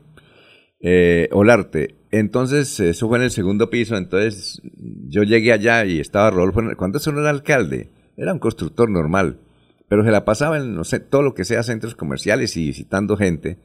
Eso eran como las nueve de la mañana. Y entonces me dijo, "Vea, le presento aquí al director de, de esto que está abandonado, esto de Fegali. Y subimos con el doctor Olarte al tercer piso donde quedaba la cafetería. Había una nevera grandísima. Y entonces el doctor Olarte le dijo, oiga Rodolfo, mire, ingeniero Rodolfo, mire, aquí nos falta una nevera, esta toca mandarla a arreglar porque mire, no funciona. Entonces Rodolfo dijo, no, yo no le voy a la nevera, pero lo voy a conseguir. Y cogió el celular y llamó en ese tiempo a Fernando Vargas Mendoza. Y le dijo, oiga, doctor Fernando, ¿cómo está? Me alegra mucho, alcalde. Y le dijo así textualmente, de esa platica que ustedes se roban, ¿por qué no manda una para comprar aquí una nevera? una nevera así, dijo, deja platica que ustedes se roban allá, ¿por qué no coge algo para, para, mire, aquí estamos en Fegali, esto está abandonado y aquí atienden inclusive niños de los trabajadores que tienen puestico aquí en Fegali. ¿Por qué no hace usted el, eh, favor y, de esa platica manda una? Porque yo sé que para sacar, no sé, tres millones o dos millones de pesos ahí por la alcaldía es muy fácil. Es mejor entonces que, que, que manden la plata. Oiga, y entonces parece que le dijo que en dos horas le mandaba a alguien con plata para comprar nevera y nos quedamos ahí. Dijo, son las nueve, vamos, vamos a tirar tinto y, y labia, dijo Rodolfo. Y nos pusimos a hablar. Y a las once de la mañana llegó, ¿cómo era que llamaba el escolta de él? Una escolta. con el billete. Dijo, mire, este es del doctor Fernando para que compre la nevera. Y una vez fueron a comprar la nevera. Esa nevera la consiguió Rodolfo. Espero que todavía esté, porque eso fue como en el 2012 o en el 2013. Anécdotas, anécdotas. Don Alfonso. Sí, Jorge. Don Alfonso, ya se dio el encuentro entre su santidad Francisco y el candidato Rodolfo Hernández. Ya hay video del encuentro. Eh, fue allí precisamente durante la audiencia general que se realiza todos los miércoles en el Vaticano. Y eh, pues por lo menos el video lo que revela es que hay una barrera de 1,50 de alto entre el pontífice y el candidato. Es decir, barrera ¿Barrera en qué sentido? ¿Hay un, muro o qué? Una baranda, una, un, ¿Ah? separador. Es decir, que, es decir, que, fue en la plaza, no fue en, en, algún salón de, de, la, de la sede del Vaticano, fue en la plaza de San Pedro. Fue en las mismas condiciones en que atendieron al exgobernador Richard Aguilar. Que para eso no se necesita cita. Para eso no se necesita cita. No sé si están cobrando, pero para eso no se necesita cita. ¿O no? Alfonso, pero es que el padre pasa por donde quiera, pero eso ya le ubican donde debe estar aquí. No, pero eso no necesita. Es que nosotros era que nos habían vendido la idea de que era una audiencia como cuando él recibió a Petro y a su esposa, eh, donde entraron, el, Papa los saludó, se sentó como cuando uno visita a un, a un funcionario. Una audiencia privada. Una audiencia privada, entonces no fue así. se van a acosar De la misma manera. Oiga, de la misma manera como le vendieron lo de las 20 mil casas. Oye, oiga, se van a acosar a Rodolfo, ¿no? Muy bien. Bueno, vamos a una pausita y regresamos. Son las 6 y 18 minutos. Llega a Bucaramanga el primer Congreso Internacional de Derecho Constitucional, organizado por Uniciencia. El próximo 24 y 25 de marzo, Neomundo contará con la presencia de reconocidos juristas como magistrados y magistrados de las altas cortes y prestigiosos litigantes. Inscríbete ahora, 630-6060, 317-667-0986. Queremos que disfrutes de un servicio de energía confiable y de calidad. Por eso, trabajamos en el mantenimiento de la infraestructura eléctrica. Para que estés informado oportunamente de las fechas y horarios, síguenos en nuestras redes sociales o consulta toda la información en www.esa.com.co. ESA, Grupo EPM, Vigilado Superservicios.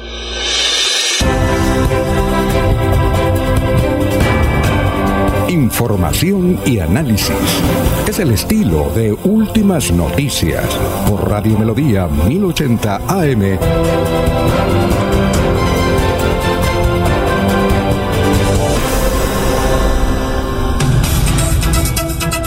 Son las 6 de la mañana, 19 minutos. Eh, Jorge Eliezer Hernández dice, mesa de trabajo. En la Corporación de la Defensa de la Meseta, a los contratistas del clan Tavera se les pidió vender 20 boletas para un almuerzo en favor de Pinto y Diego Fran Ariza. Cada uno debía llevar 20 personas al cierre de la campaña. Esto me dijo una familiar que lleva varios años allí, dice Jorge Eliezer Hernández. Bueno, don Laurencio, ya tenemos al doctor Luis Eduardo Díaz que Vamos a entrevistarlo, nuevo representante a la Cámara. La cita era para las seis de la mañana. ¿Qué pasó, don Laurencio?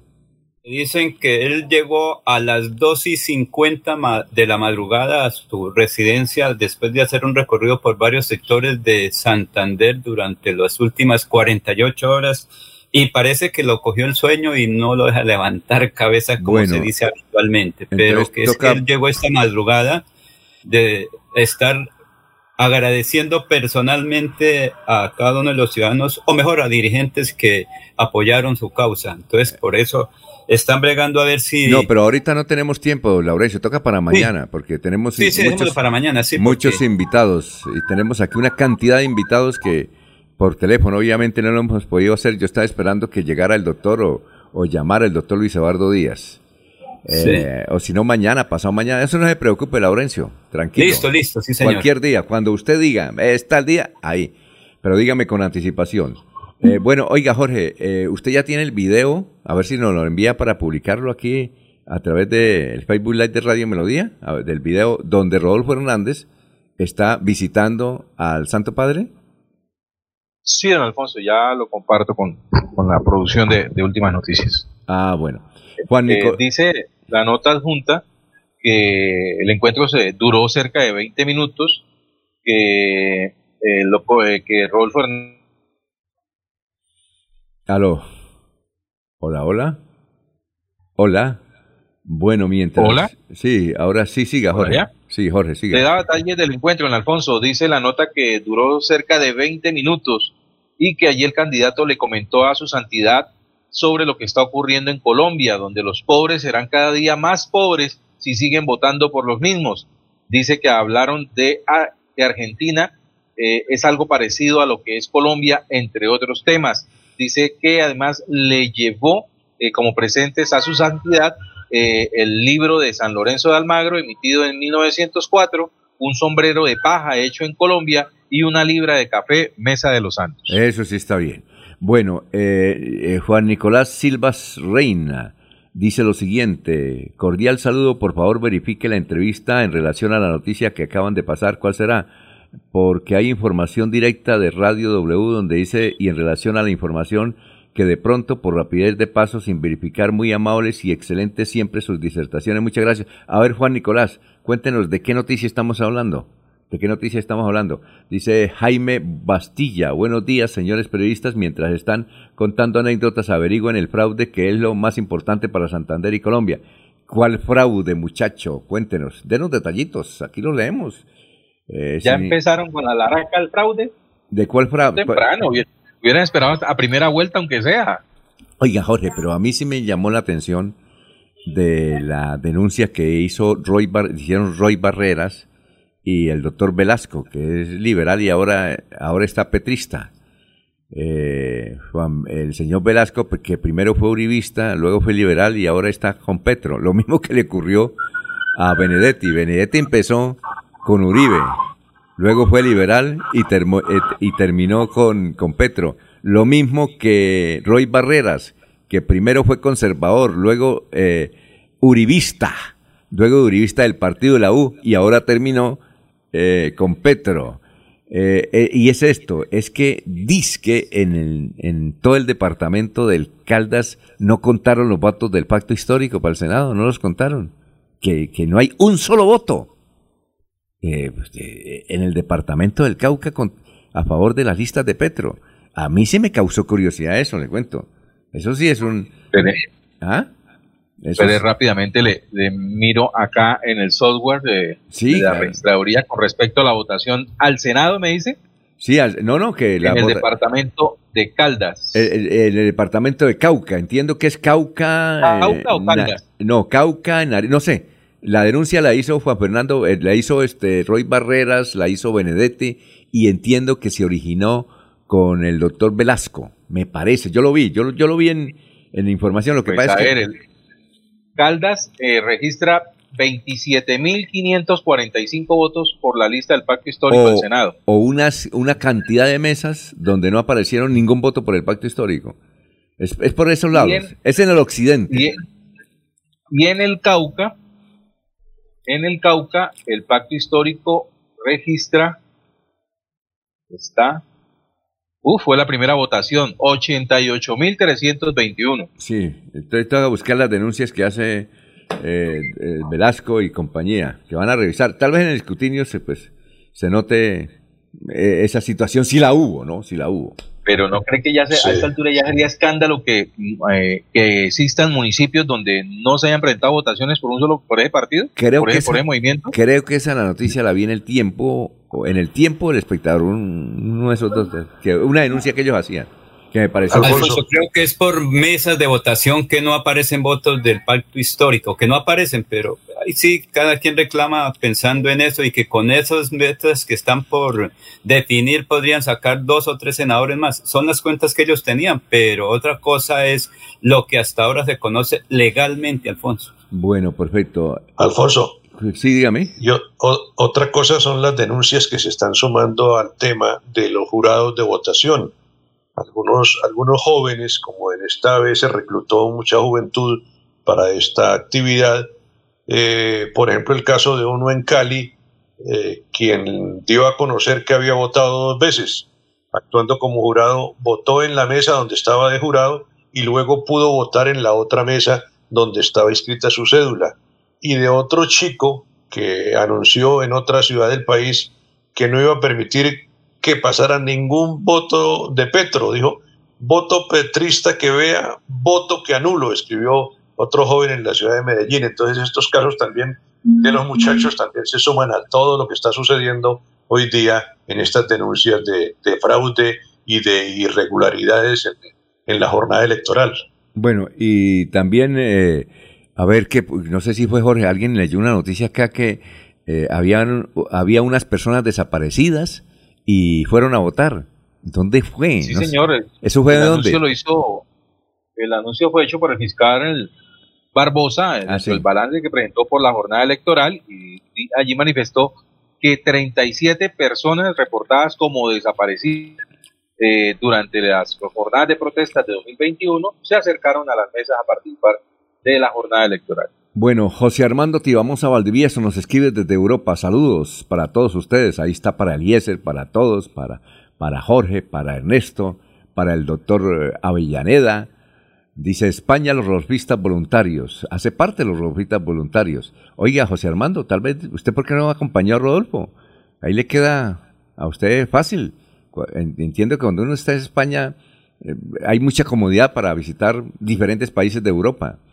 Entré en avión, pero eso es rápido. Alberto Santa Cruz, buenos días. Por favor, ¿me pueden facilitar el número del celular de Alfonso Pineda Chaparro? Uy, ¿qué será? José Armando Tibamosa, en estos momentos el Papa le perdona todos los pecados al ingeniero del pueblo para ser presidente. Ah, bueno, ya se viene. Ah, bien, perfecto. ¿Ya nos mandó el videito? Don... ¿Ya compartió el video, don Jorge? ¿Don Jorge? ¿Aló? Bueno, se fue don Jorge. Eh, eh, está, está descomprimiendo. Ah, ¿es que es muy largo o qué? No, no, es muy corto. La versión que en realidad no demora más de 15 segundos. Lo que sucede es que eh, está en un portal ajeno y obviamente hay que buscar la manera de, descomprimirlo. Ah, ¿y no lo mandó el hijo? El hijo era el que estaba mandando fotos, videos por todos los lados. ¿Ah? A mí del lado de la familia Hernández no me envía material desde una rueda de prensa en la que participé en la alcaldía de Bucaramanga. ¿Y por qué? y ahí me suspendieron la suscripción. ¿Por qué? ¿Y qué pregunta hizo, si se puede saber? ¿O qué, o qué hizo mal? en ese momento, pero sí dio para hacer eh, una de las notas de la parrilla en ese momento. ¿Y eso de qué, de qué cosa fue? No entiendo. Pues, ¿ah? No, no, no, recuerdo. Es que a veces como pregunto tanto que, que no, no, no tengo inventario de las preguntas. Pero sí, sí, ya, ya, le, ya le hago memoria. Ah, recuerdo, la, la, parrilla destacó ese, esa, esa participación en rueda de prensa. Y desde esa vez lo cortaron. ni, ni me invitan, ni, ni, ni sé qué sucede en la alcaldía de Bucaramanga. Eh, bueno, Jorge Eliezer Hernández dice, Sí, señor, aparecieron los de nos están matando. Son tan burros los jóvenes de primera línea que como eran la primera vez que votaban, desconocían que la fiscalía tiene un CATS mesa, las, eh, tienen cada mesa las cédulas eh, que tienen problemas. El, el, mal de la democracia, dice Luis José Arevalo Durán, el mal de la democracia colombiana es la extensión en el sector rural de Río Negro tan abandonado históricamente, de 360 votantes habilitados, solo votaron en promedio 65 personas por mes. Oiga, pero cuando estaba Tiberio en plena actividad, allá sí votaban todos. Eh, bueno. Eh, Alfonso, nos dice, nos dice, sí, nos dice Lino Mosquera, eh, decía buenos días, equipo de Radio Melodía, eh, don Eliezer, Coscoja se llamaba también a las tapas de las gaseosas y cerveza. Hace años hasta atrás y don Laurencio puede dar fe de que a las tapas de las gaseosas también se le decía coscoja. A ver, don Laurencio. Eso servían para hacer una especie de juguetes que se le hacían un rotico a la tapa, se abrían y eso quedaban muy buenas para hacer juguetes. Pero Alfonso, un dato adicional es que el domingo como jurados de votación fueron muchos jóvenes y recuerde que los jóvenes eran los que decían en el pasado que las elecciones se robaban ahí con los jurados de, votación. El domingo ellos mismos les tocó ser jurados y llenar cada uno de los eh, formatos, formularios o electorales. Entonces ellos decían, uy, toca tener cuidado porque terminamos por ahí presos y ellos el domingo pasado les tocó verificar que eso no es posible el robo y que tenían que ser muy cuidadosos si no terminan en líos porque estaban los demás jurados pendientes de la actuación de cada uno. Entonces, por eso el domingo la juventud votó un poco más, pero también tuvo que hacerse cargo de la democracia, ser los testigos electorales, ser los jurados de votación. Entonces, eso es importante que el joven en derecho dijo, oiga, esto no es, no es fácil robar como se decía, o como lo decíamos nosotros, dicen los jóvenes ahora. Eh, bueno, eh, vamos a una pausa, pero antes aquí nos envía don Gustavo Penilla una edición de la revista Semana donde dice el titular, Petro denuncia que desaparecieron centenares de miles de votos para el pacto histórico. Son las 6 y 32.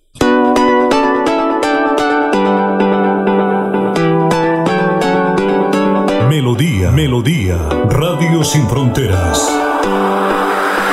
Escúchenos en cualquier lugar del mundo. Melodíaenlínea.com es nuestra página web. Melodíaenlínea.com. Señal para todo el mundo. Señal para todo el mundo. Radio sin límites. Radio sin fronteras. Radio Melodía, la que manda en sintonía. Llega a Bucaramanga el primer Congreso Internacional de Derecho Constitucional, organizado por Uniciencia. El próximo 24 y 25 de marzo, Neomundo contará con la presencia de reconocidos juristas como magistrados y magistrados de las altas cortes y prestigiosos litigantes. Inscríbete ahora, 630-6060, 317-667-0986. Cada día trabajamos para estar cerca de ti. Te brindamos soluciones para un mejor vivir. En Cajasal somos familia, desarrollo y bienestar. Cada día más cerca para llegar más lejos. Con Cajasal. Vigilado Supersubsidio.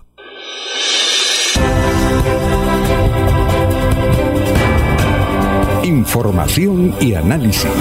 Es el estilo de Últimas Noticias por Radio Melodía 1080 AM.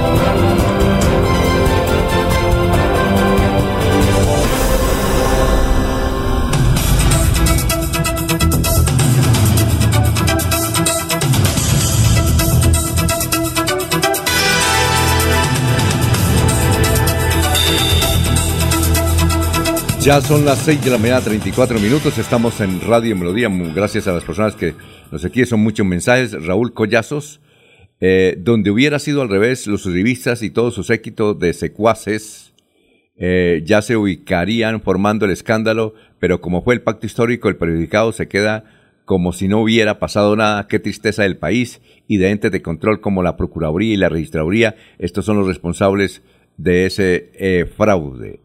Eh, muy bien. Eh, ya nos mandaron el video, ya lo vamos a subir. El video donde eh, Rolfo Hernández es atendido por el Papa Francisco. Pero ahora tenemos en la línea a un distinguido abogado que conoce mucho de asuntos electorales. Prácticamente de eso vive, de tumbar curules y salvar curules. Congresistas, alcaldes. Pero tiene una lista. Debería publicar un libro de a cuántos ha tumbado y a cuántos ha defendido y le va bien. Generalmente gana. Generalmente gana. Por eso lo buscan. Y por eso es tan afortunado. Es el doctor Carlos Alfaro. Por eso hemos llamado al doctor Carlos Alfaro. Porque hay una polémica en el sentido de que la lista del pacto histórico eh, fue irregularmente inscrita. E inscrita eh, y entonces debe desaparecer. Y al desaparecer, pues esta entra el conservador joven Héctor Mantilla. Doctor Carlos Alfaro, tenga usted muy, pero muy buenos días. Muy buenos días, Alfonso, para usted y para sus demás integrantes de la mesa de trabajo. Bueno, ¿qué podemos decir frente a esa duda que hay sobre la lista del pacto histórico? A ver, como es, se refiere exclusivamente a una norma en relación a partidos o movimientos políticos, en este caso el pacto histórico que tiene personería jurídica, necesariamente debemos irnos al artículo 28 de la 1475, una ley estatutaria por la cual se organizan y se determina el funcionamiento de los partidos o movimientos políticos. Esa norma en el citado artículo, Alfonso, es muy clara. Dice que la lista donde se elijan cinco o más curules para cargo de elección popular deben conformarse por mínimo con un 30% de los géneros constitucional y legalmente cada vez que un partido o movimiento político o grupo significativo de ciudadanos, en el caso de la Cámara de Representantes, debe escribir el mínimo que por factor poblacional le corresponde a cada departamento. En este caso, al departamento de Santander le corresponden siete cupos, siete credenciales en la Cámara de Representantes. Entonces, cada vez que un grupo o partido o movimiento político o grupo significativo de ciudadanos quiera participar, aspirar a una curul como representante de la Cámara por Santander, debe inscribir siete. En ese orden de idea considero que esta elección no cumplió con esa normatividad, amén de que tampoco cumplió con la ley de géneros. Bueno, en consecuencia, ¿eso va al Consejo de Estado? Como es un acto administrativo en sede, en sede administrativa, dado que el Consejo Nacional Electoral tiene competencia y funciones hasta un día antes de las elecciones. Una vez se terminen las elecciones, el competente de la jurisdicción contenciosa administrativa. En ese orden de aquí procede una acción de nulidad electoral o pérdida de investidura contra esa elección. Además, lógico, se deben compulsar unas, unos derechos de petición para que la registraduría departamental de Santander, en este caso, en cabeza de los señores Adolfo Rafael Fernández Laguna y César Enrique Acuña Vergara, respondan unas determinadas preguntas en relación a cómo fue el trámite para esa, para esa dicha inscripción. Igualmente te comento que ya me metí en este cuento porque me llamó un hermano de un, de un senador del departamento de la costa para un tema parecido a este, Alfonso. Ah, bueno. O, o, o, otra, otra, otras, pre, otras preguntas, eh, doctor Carlos Alfaro. Alfonso. Sí, sí, ya vamos con usted, ya vamos con usted. Tranquilos que vamos a tener tiempo con Carlitos para hacer todas las preguntas. Doctor Carlos, eh, el pacto histórico puede alegar, dice, nosotros legalizamos esa lista ante el Consejo Nacional Electoral. De, de, después de tantos recursos, ires y venires, el Consejo Nacional Electoral eh, aprobó que esa lista estaba bien. ¿Ellos no pueden alegar eso? Lo que pasa es lo siguiente, como te decía, el artículo 265 constitucional le da competencia al Consejo Nacional Electoral para antes de las elecciones. Una vez pasen las elecciones y entreguen las credenciales, el competente para definir eso es el, la jurisdicción contenciosa administrativa mediante una nulidad electoral o una pérdida de investidura. En este caso, esa decisión en sede administrativa, mediante unas resoluciones emanadas del Consejo Nacional Electoral contra esa decisión que dijo que si estaba todo bien, que todo estaba legal, procede, como te digo, el control de legalidad por intermedio de las dos acciones ya anunciadas. Es decir, la decisión tomada por el Consejo Nacional Electoral no queda en firme, queda en firme en sede administrativa, pero se puede echar atrás a través de esas dos acciones ya mencionadas. Es decir, eh, eh, perdone que le pregunten cristiano, porque yo no soy abogado. Los señores del pacto histórico van a alegar, mire, aquí tenemos la certificación del Consejo Nacional Electoral, la primera autoridad electoral de Colombia, por encima de todos los tribunales. Esta es la primera autoridad electoral de Colombia. Aquí dice, señores, dirá el abogado, me imagino allá al doctor Edgar, eh, Edgar Solier, alegando eso. Mire, aquí, si ven, y le mostrará a todo el país. Nosotros no tenemos la culpa que la primera autoridad electoral nos diga que todo está bien. Entonces supongo que el Consejo de Estado va a tumbar ese, porque por lo que señala usted de la ley, que estaba irregular esa lista, entonces luego el señor Edgar con su, eh, mm, a ver, con su amiga del pacto histórico, van a demandar por prejuicios al Consejo Nacional Electoral, ¿o no? A ver, esa demanda ahí no procede porque hay decaimiento del acto administrativo en, en sentido de que una vez la jurisdicción contenciosa administrativa se pronuncie sobre este caso, ese acto emanado del Consejo Nacional Electoral como autoridad electoral en Colombia se echa atrás, ya no, ya no procede en ningún caso. Me recuerdo, Alfonso, a título de ejemplo, si, si siempre son valederos los mismos, cuando Joana Chávez García, Sí. representante a la Cámara por el Centro Democrático, Sí. ¿sí? Sí. Le demandaron la CULUR, ¿por qué? Porque ella fue, fue directiva del Partido Opción Ciudadana en su momento. Sí. Y el Consejo, es, el Consejo Nacional Electoral había emitido concepto Favorable. Favorable Ajá. Se- y, se, y se acudió me consultaron, yo no, yo no participé, pero sí, sí me consultaron, que sí procedía, te repito, porque es que esas decisiones del Consejo Nacional Electoral procede el control de legalidad mediante la nulidad electoral o pérdida de investidor, es decir, se puede echar atrás la decisión del, del Consejo Nacional Electoral que dice que la lista del pacto histórico en Santander estaba bien, bien, bien inscrita, estaba legalizada. Ah, ya. Y la otra pregunta, ¿puedo titular, según el abogado Carlos Alfaro, porque ya todo el mundo conoce que usted ha ganado todas esas, estas demandas electorales y defendido. 16 credenciales nomás. Bueno, yo puedo titular, según el abogado Carlos Alfaro, la lista del pacto histórico eh, será, por decir, será descalificada o anulada o por el Consejo de Estado? A ver, ¿en qué sentido? Porque es que ya, ya tú estás poniendo como si ya hubiera... No, no, pero no, es un, es un pronóstico, porque como usted Ah, está... sí, me- Es pronóstico, ¿no? Es que usted pronostica, por lo que sabe. Hombre, para mí eso se cae en el Consejo, eh, puedo colocar eso, ese titular.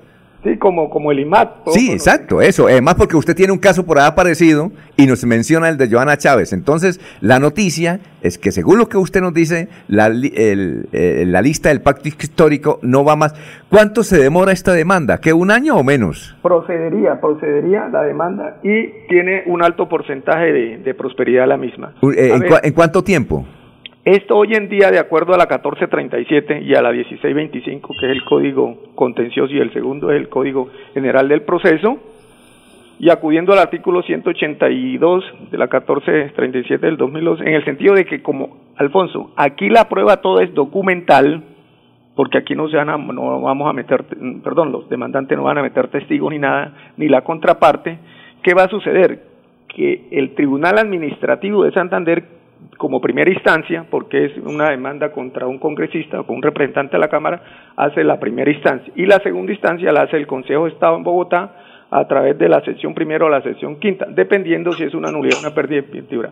De acuerdo a esa norma, Alfonso, y como toda la prueba es documental, la magistrada ponente del Tribunal Administrativo de Santander puede omitir la audiencia de pruebas y correr traslado enseguida para alegatos y proferir sentencia en primera instancia. Yo calculo que si se aportan todas las pruebas y no queda pendiente prueba por decretar solicitada por alguno de los extremos o de oficio por parte del magistrado, yo consideraría que en unos seis, ocho meses estaría la decisión de primera instancia. Bueno, ese, yo le voy a poner un año. Voy a poner un año, porque usted sabe cómo estamos en Colombia. Un año. Bueno, a ver, eh, don Eliezer, lo escucha el doctor Carlos Alfaro. Sí, un- buenos días para el doctor Alfaro. Eh, saco la conclusión de que el doctor Alfaro va a trabajar en este caso o está trabajando ya en este caso. Eh, ¿Situaciones como esta ya se habían presentado, doctor Alfaro, o es la primera vez que sucede un caso así? La primera, la primera pregunta, no, en este caso no me han, no me han definido todavía. Él está en un caso similar, pero por ahí en otra parte del país. en un departamento de la costa que por razones obvias no puedo dar. Sí, claro. Y la segunda pregunta, yo he consultado mis mis trabajos de hace 20, 30 años que llevo sobre esta situación y es la primera vez, Julio, que se presenta esta situación, en el sentido de que nunca se había presentado una situación como esta, que una persona donde exige la norma que sean siete por el factor poblacional en cuanto a Santander, una sola persona haya conseguido la, esa, esa, esa curul. Entonces, necesariamente ten- tendremos que acudir a la jurisdicción contenciosa administrativa para que nos dé luces y además también como un precedente judicial hacia el futuro, Julio. Bueno, a ver, ¿quién más? Aló. Con los buenos días para el doctor A ver, Alfaro. el doctor Jorge Caicedo. Jorge. Ojalá. no, usted, usted es doctor porque es graduado, hermano. Tiene título. Don Alfonso, eh, doctor Alfaro, eh, el hecho de que la ley de equidad de género pues haya eh, se nació de, la propuesta de darle cupo a las mujeres, mayor participación, mayor visibilidad dentro de los procesos electorales y participación política, eh, no le da ventaja a que en este eh, en esta situación sea precisamente una mujer la que eh, aprovechó eh, esa circunstancia y, y fue al final la elegida, es decir, hasta dónde la ley de equidad de género o, sujeta a que debe de ser una participación equitativa de géneros dentro de la misma lista. A ver, Jorge, lo que vos decís es cierto, pero jurisprudencialmente también ya está admitida que la ley de géneros también está a favor de nosotros, los hombres. ¿En qué sentido? Usted no puede escribir una lista, por el caso de, de Santander, de siete aspirantes a la Cámara de Representantes y meter todas mujeres.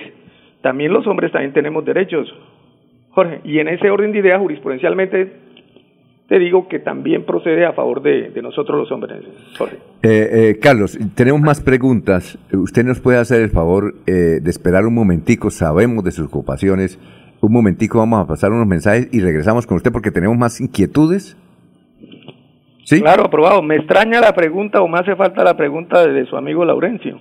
No, no, ya, no, no. Lo que pasa es que él está preocupado porque eh, vamos, vamos, a tener aquí a un personaje de la vida nacional en, la cabina y entonces él viene a saludarlo, ¿no? Para fotico y todo eso.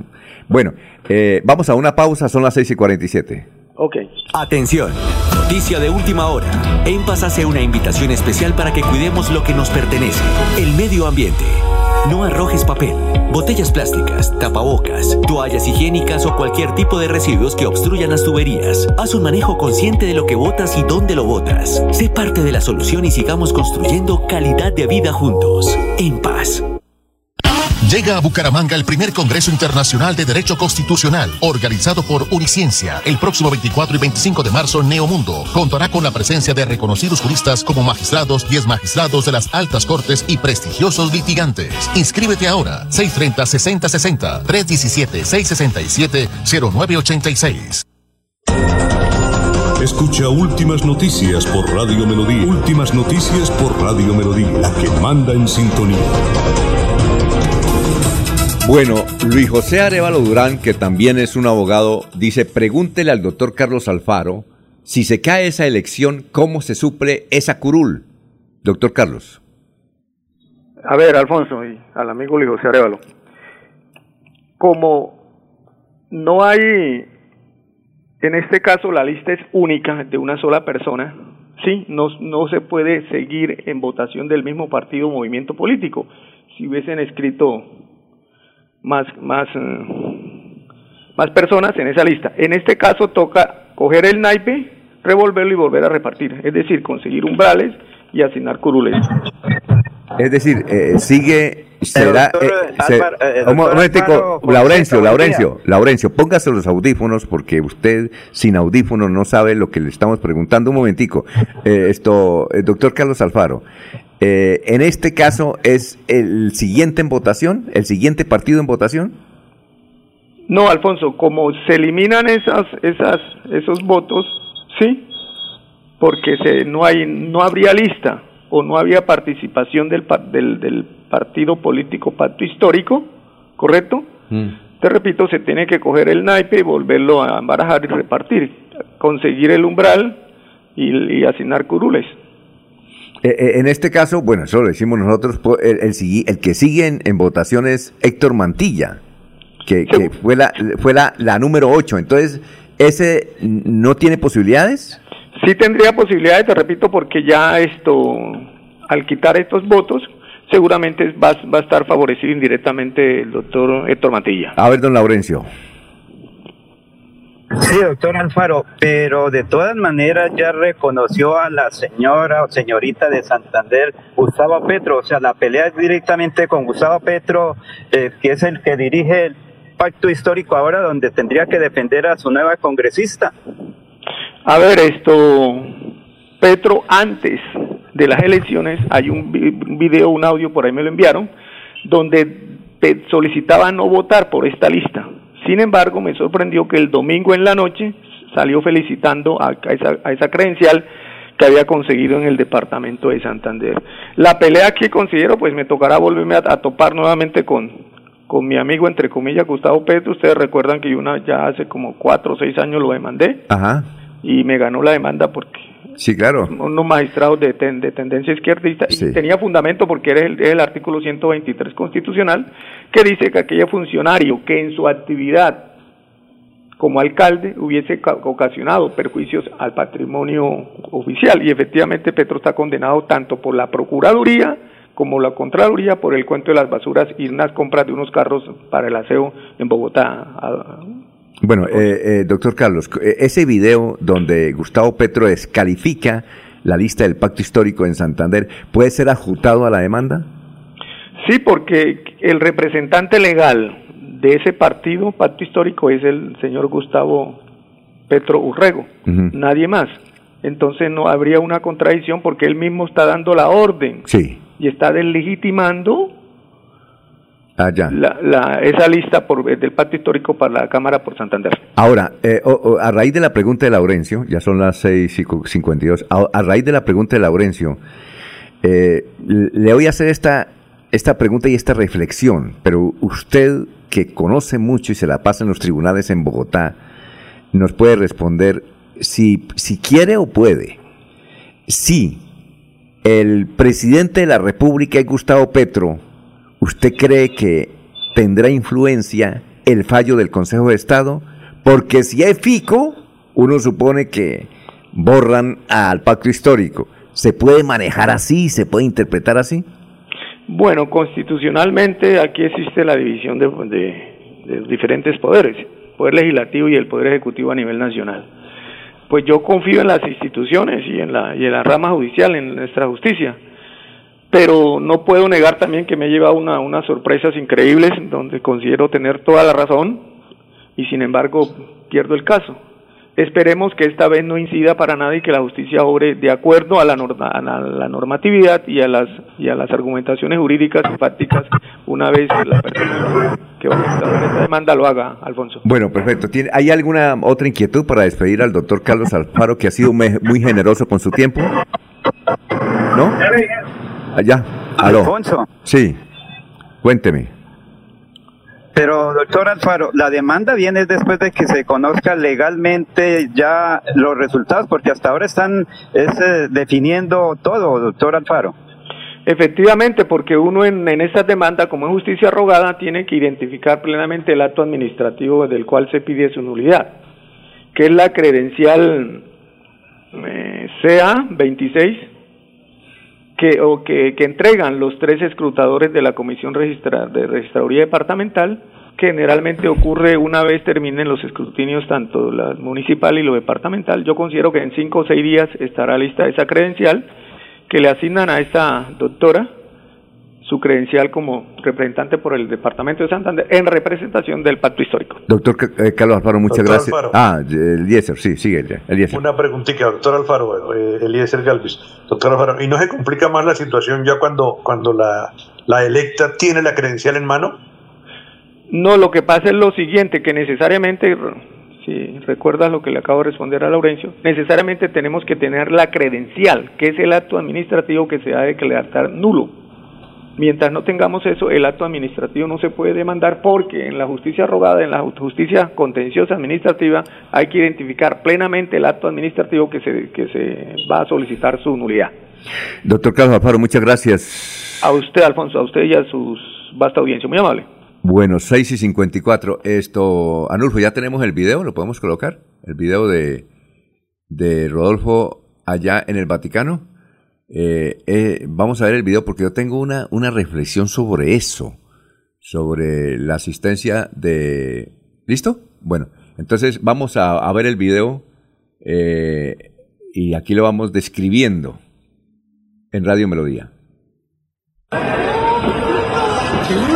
Segurísimo. Creo que. No, no. Bueno, que le vaya ¿No es más? ¿Es eso?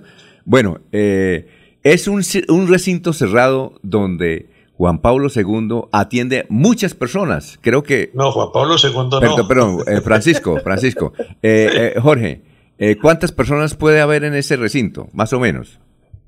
Unas 50. No, no, difícil calcular. Es, es un salón bastante amplio, don Alfonso.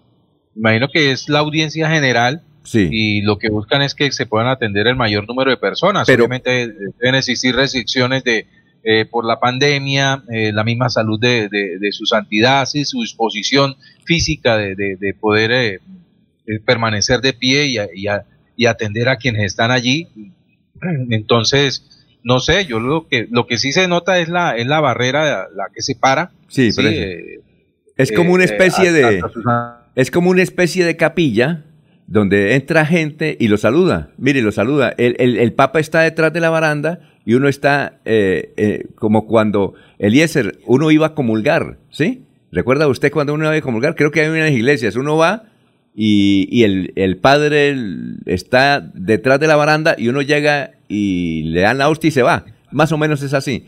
Pero esto me hace acordar, porque son varios, son, son bastantes personas que van ahí, mire, y yo creo que no fueron, que fueron como, como dos minutos.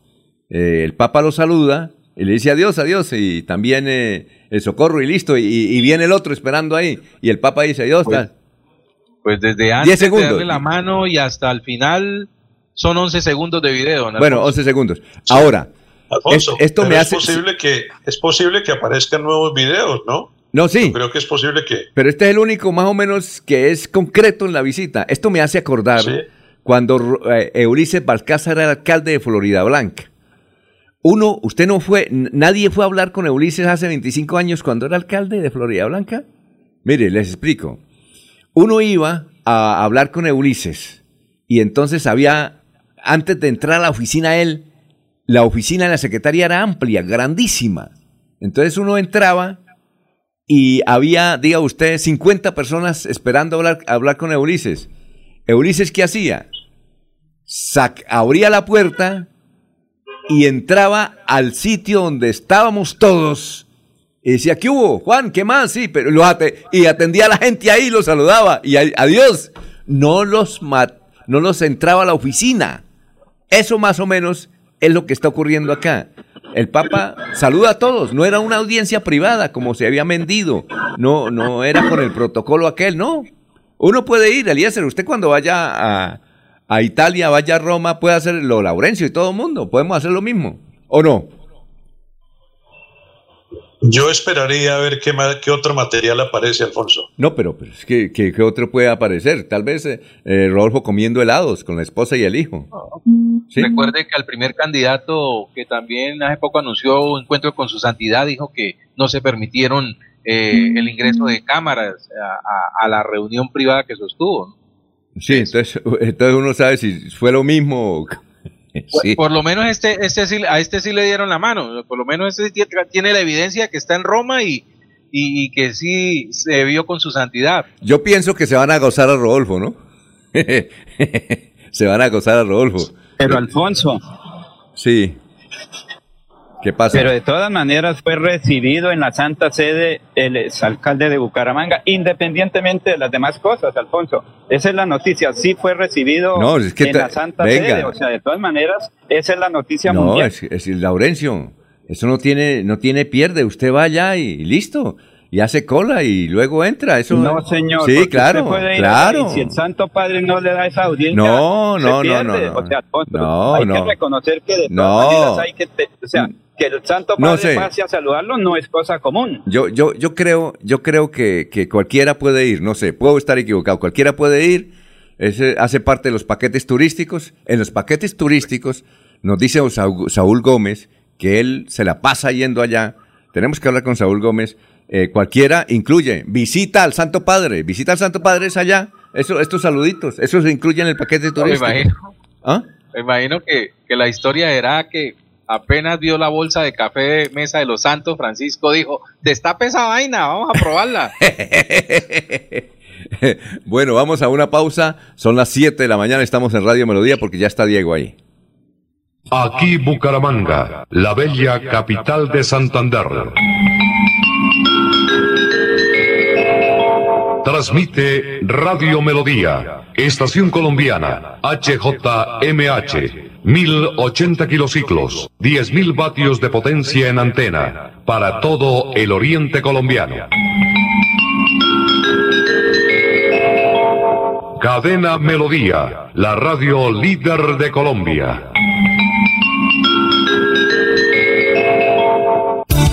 los invitamos a sintonizar el programa Curación Natural de la Unidad Médica Biológica del Dr. Ricardo González, de lunes a viernes en los horarios 7 y 30 y 9 y 30 de la mañana y los sábados 7 y 30 y 12 del mediodía. Aquí encontrará la orientación profesional para todo tipo de enfermedades, tratamientos con medicamentos naturales. Llame y agende su cita al 310-307-9404. 310-307-9404. En Radio Melodía, últimas noticias. Las noticias de la hora. Las noticias de la hora. Hola, mucho gusto. Soy Florentino Mesa. Desde el Centro de Producción Internacional de Noticias les presento la vuelta al mundo en 120 segundos. Bienvenidos. El ejército ruso aumentó sus bombardeos en la capital de Ucrania y lanzó nuevos ataques sobre la ciudad de Mariupol, mientras el presidente de Ucrania se preparaba hoy para pedir más ayuda en un inusual discurso de un mandatario extranjero ante el Congreso de Estados Unidos. Volodymyr Zelensky sugirió que aún hay algunos motivos para ser optimistas sobre que las negociaciones pudieran producir un acuerdo con el gobierno ruso. El gobierno de Rusia anunció la imposición de sanciones contra el presidente de los Estados Unidos Joe Biden y el secretario de Estado Anthony Blinken en respuesta a las sanciones impuestas por la Casa Blanca con motivo de la invasión de Ucrania. El presidente estadounidense Joe Biden participará de forma presencial en una cumbre extraordinaria de la OTAN y en otra cumbre de la Unión Europea en Bruselas el próximo 24 de marzo, donde sostendrá encuentros con líderes europeos sobre la invasión Rusia a Ucrania. El periodista Armando Linares fue acribillado de varios disparos en Michoacán, México, convirtiéndose en el octavo comunicador en ser asesinado en el país este año, considerado como el más violento en décadas para la prensa mexicana. Un juez estadounidense se negó a desestimar cargos criminales contra el general retirado del ejército venezolano Cliver Alcalá, acusado junto al presidente de Venezuela Nicolás Maduro de inundar Estados Unidos con cocaína. Al menos 15 personas permanecen atrapadas y otras 6 desaparecidas tras el deslizamiento de tierra en una localidad remota de la provincia de Patás, en la región norteña peruana de la Libertad, informó el Centro de Operaciones de Emergencia Nacional. Un misil norcoreano estalló en el aire hoy en un lanzamiento aparentemente fallido, según el ejército surcoreano, entre especulaciones de que Corea del Norte podría lanzar pronto su misil de mayor alcance, lo que sería la provocación bélica más significativa de ese país en años. La ONU exhortó a los líderes mundiales enfocados en la guerra de Rusia en Ucrania a no olvidar el conflicto en Yemen, donde una de las catástrofes humanitarias más graves del mundo ha dejado a 19 millones de personas en situación de hambre este año. Esta fue la vuelta al mundo en 120 segundos.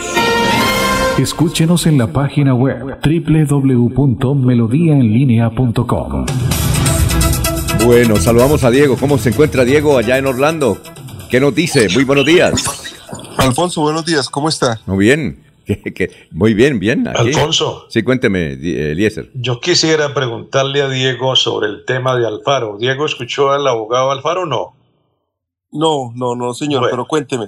Bueno, Alfaro, di- yo pienso, Alfonso, que Alfaro está detrás de, de esa demanda. Es No, decir, eh, él dijo dos o tres cositas donde, donde demostró que está trabajando en esa demanda contra la, contra la elección de la, de la chica del pacto histórico. Sí, claro. Eh, eso, eso lo percibo yo, ¿no? Sí. Es, es la percepción de Eliezer Galvis. Sí. Es que dice, dice Alfaro que es posible que el- la elección de la niña del pacto histórico se caiga, pero él, él, él cita una cosa, el abogado, que cuando le pregunta a Alfonso que entonces qué pasa con, con las curules, que quién ocupa la curul, entonces Alfaro dice que hay que barajar y arrancar de nuevo. Eh, eso no lo entiendo yo. Esos No, eso votos... es imposible. Eso es imposible. ¿Ah, sí? Es imposible. Entonces, ¿qué va a pasar? Eso es imposible. Si se llega a anular una curul y es por culpa del candidato en un partido, ingresa el siguiente candidato en esa lista, que en este Pero caso es que no hay habría. más candidatos. Por no eso, hay más en candidatos. este caso no habría. Eh, por lo que el siguiente cupo en la curul sería para el siguiente cociente, para el siguiente eh, número, como lo podríamos llamar. Y el siguiente Bueno. número sería el segundo del Partido Conservador. Sí, Dieguito, pero la pregunta mía es, eh, para sacar el cociente, ¿están sumados esos votos del pacto histórico que ya desaparecerían? Eh, esa es mi pregunta. O, No es- o ahí importaría. no, no- No importaría, seguiría siendo el segundo del Partido Conservador con esos votos o sin esos votos. ¿Sí? no Mm, importaría, o sea, el, el- el- como no hay un segundo candidato del, del- del partido y como la demanda es al partido, a la curul del partido, el, el- el siguiente eh, representante de la Cámara sería el segundo del Partido Conservador. Ah, ya, ya. Muy bien, Diego. Ahí aclaro el asunto. Diego, ¿qué tenemos para Señor. hoy? ¿Qué tenemos para hoy? Rápidamente, Alfonso, porque ya nos comimos unos minuticos.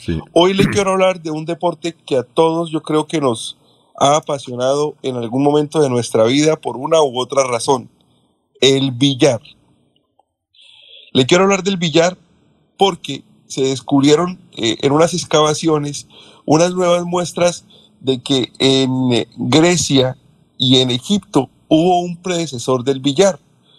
Hubo eh, por lo menos un juego parecido al billar como lo conocemos hoy en día. Usted, todos conocemos lo que es el billar, un deporte de precisión, un deporte de matemáticas, de geometría, unas bolas de marfil, un taco de madera, tiza sobre una mesa de paño, pero el billar tiene muchas, muchas, muchas diferencias, tiene muchas diferentes opciones. El billar tiene el billar americano que se conoce como tal, que es el, el pool, el billar español, que es diferente, el bumper pool, que es una variación entre el pool eh, y el pinball, el eh, billar italiano, que es un tipo distinto de billar, el billar B. ¿Aló? Hola, Diego. Se cayó la transmisión de Diego. Oiga, ¿qué pasó, Diego? Bueno, eh, Diego, ¿qué hacemos? Eh, eh, eh, mientras llega Diego. Ya regresó, ah, aló, ya regresó, Diego. ya regresó. ¿Qué pasó, Diego? Diego, siga. Diego. Aló, Alfonso. El micrófono, sí, Diego. Sí, siga. Se me cortó la llamada. Sí, sí. Regáleme un segundo, por favor. Tranquilo. Eh, como le decía, está el billar belga, que es otra opción de billar, que es el billar belga o pirámide, el billar hindú, que es otra variación, y hay un billar que se llama el billar colombiano, que es el que nosotros conocemos como el, como el de las buchácaras, como el del pool. Ese es un billar que únicamente jugamos nosotros, ¿sí? Sí, en claro. otros países del mundo se juega de una forma completamente diferente. Entonces, le quiero hablar del billar, le quiero decir que se inventó en Francia en el siglo, eh, más o menos en el siglo XVII, XVIII. Eh, se dice que la primera versión eh, formal del billar se hizo eh, por un artesano de la corte del rey Luis XVI que se llamaba Henry de Bing. Se dice también que a la par de este inventor en Francia hubo un inventor en Inglaterra, pero no está muy claro no está muy claro acerca de si está, eh, si es una historia real o si es una leyenda. Y el primer torneo de billar que se celebró en el Reino Unido se celebró en 1825. Pero la clave para el billar se dio en 1835 cuando se escribió el libro Teoría Matemática del Juego del Billar, que lo, escribió el francés Gaspar Coriolis, que fue lo que estableció las reglas y las formas correctas del billar. El, el- el juego tiene una, una diferencia, tiene una, una nueva versión en el Reino Unido que es más popular incluso que el billar como nosotros lo conocemos, que se llama snooker. Ese juego es el juego de billar más popular del mundo, incluso más que el de carambolas y el de y el de pool y el de buchácaras que nosotros conocemos.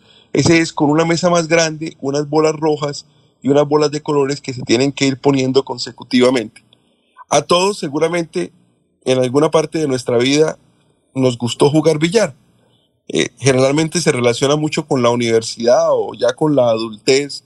Eh, es, una, es una buena forma de compartir con los amigos. Y aquí sí le tengo que pedir su ayuda, Alfonso. A ver, cuéntame. Porque yo billares, yo billares famosos en Bucaramanga recuerdo muy pocos. No porque no hubiera muchos, pero alguno que marcara la diferencia por su elegancia o por su o, o por la calidad de sus jugadores, recuerdo muy pocos. En mi mente únicamente tengo este de la 61 con, con 15, creo que se llama el Portalón, ¿no? Sí, y hay otro, Que el, el, el muy Garden, tradicional, ¿no? el Garden Club. El Garden, Club. Garden Club. Ese no lo conocí. ¿Cuál, ¿Cuál fue el primero que usted conoció? El primero billar que usted recuerda, Alfonso. Eh, ¿Y en el eh, centenario sí. no había billares? Sí, en el centenario y el Garden Club. Oye, Diego. Eh, Señor. eh, ya llegó el señor gobernador acá, el doctor Mauricio Aguilar, y, y- Oh, perdón. y, y gracias, ¿no? ¿Tiene alguna pregunta para él o no? No, no, señor. Continúen ustedes allá en el estudio. Bueno, No que le, que le manda muchas saludes, que no se pierda.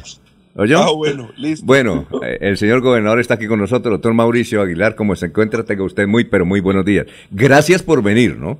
Bueno, don Alfonso, muchas gracias para usted, para todos los oyentes de Radio Melodía. Lo prometido es deuda. Vamos a estar constante aquí en comunicación. Lo veo muy contento. ¿Qué le pasa? Está muy alegre. Bueno, pienso que la jornada electoral se desarrolló en completa tranquilidad.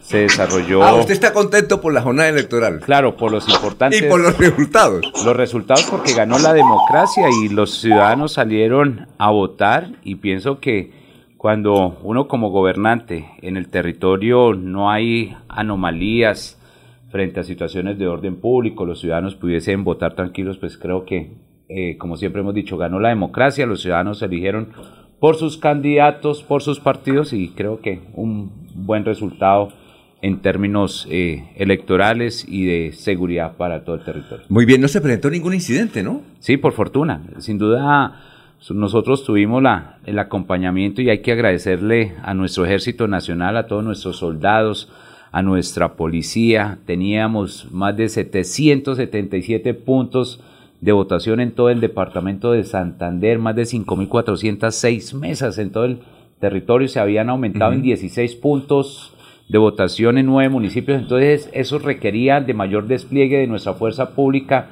de nuestra policía, por eso le agradecemos a, mi coronel Roa, comandante de la Quinta Brigada, al coronel Franklin, comandante del Departamento de Policía Santander, coronel Sánchez del Magdalena Medio y desde luego aquí mi general Bernal, que sin duda estuvieron muy prestos eh, eh, para poder eh, acompañar y que se desarrollara esta jornada electoral en completo orden. Vino el señor ministro de Justicia Wilson Ruiz. Estuvimos monitoreando todo el trabajo, tanto en el área metropolitana como en los diferentes distritos donde no hubo anomalías. Entonces creo que el balance fue muy positivo frente a estas elecciones del 13 de marzo. Señor gobernador, ¿la ley de garantías termina o, empie o co- como hay un vacío aquí en la ley de garantías donde queda no, no hay ley de garantías por un tiempo? No, la ley de garantías continúa porque comenzó a, a mitad de, de diciembre. Ah, Va- no se interrumpe ahora. No se interrumpe. Si hay primera vuelta, solo primera vuelta, pues eh, después de, de la primera vuelta eh, sería que se levantara la ley de garantías. Pero como se ven las cosas, al parecer va a haber eh, segunda vuelta, entonces iríamos como hasta mediados de junio. Eso dependiendo de ya de los resultados electorales en temas de, eh, de elección a- al nuevo presidente de la República. ¿Usted piensa, do- doctor Mauricio Aguilar, hacer un, un- un revolcón el gabinete cuando se pueda? Es decir, diga usted después de que eh, hayamos tenido presidente de la República, ¿va a ser con base en estos resultados acá? Los resultados eh, eh, que, que yo mido en, en mi administración son los temas de, de ejecución presupuestal de los proyectos. Creo que ahí es donde nosotros tenemos que cumplir con nuestro plan de desarrollo.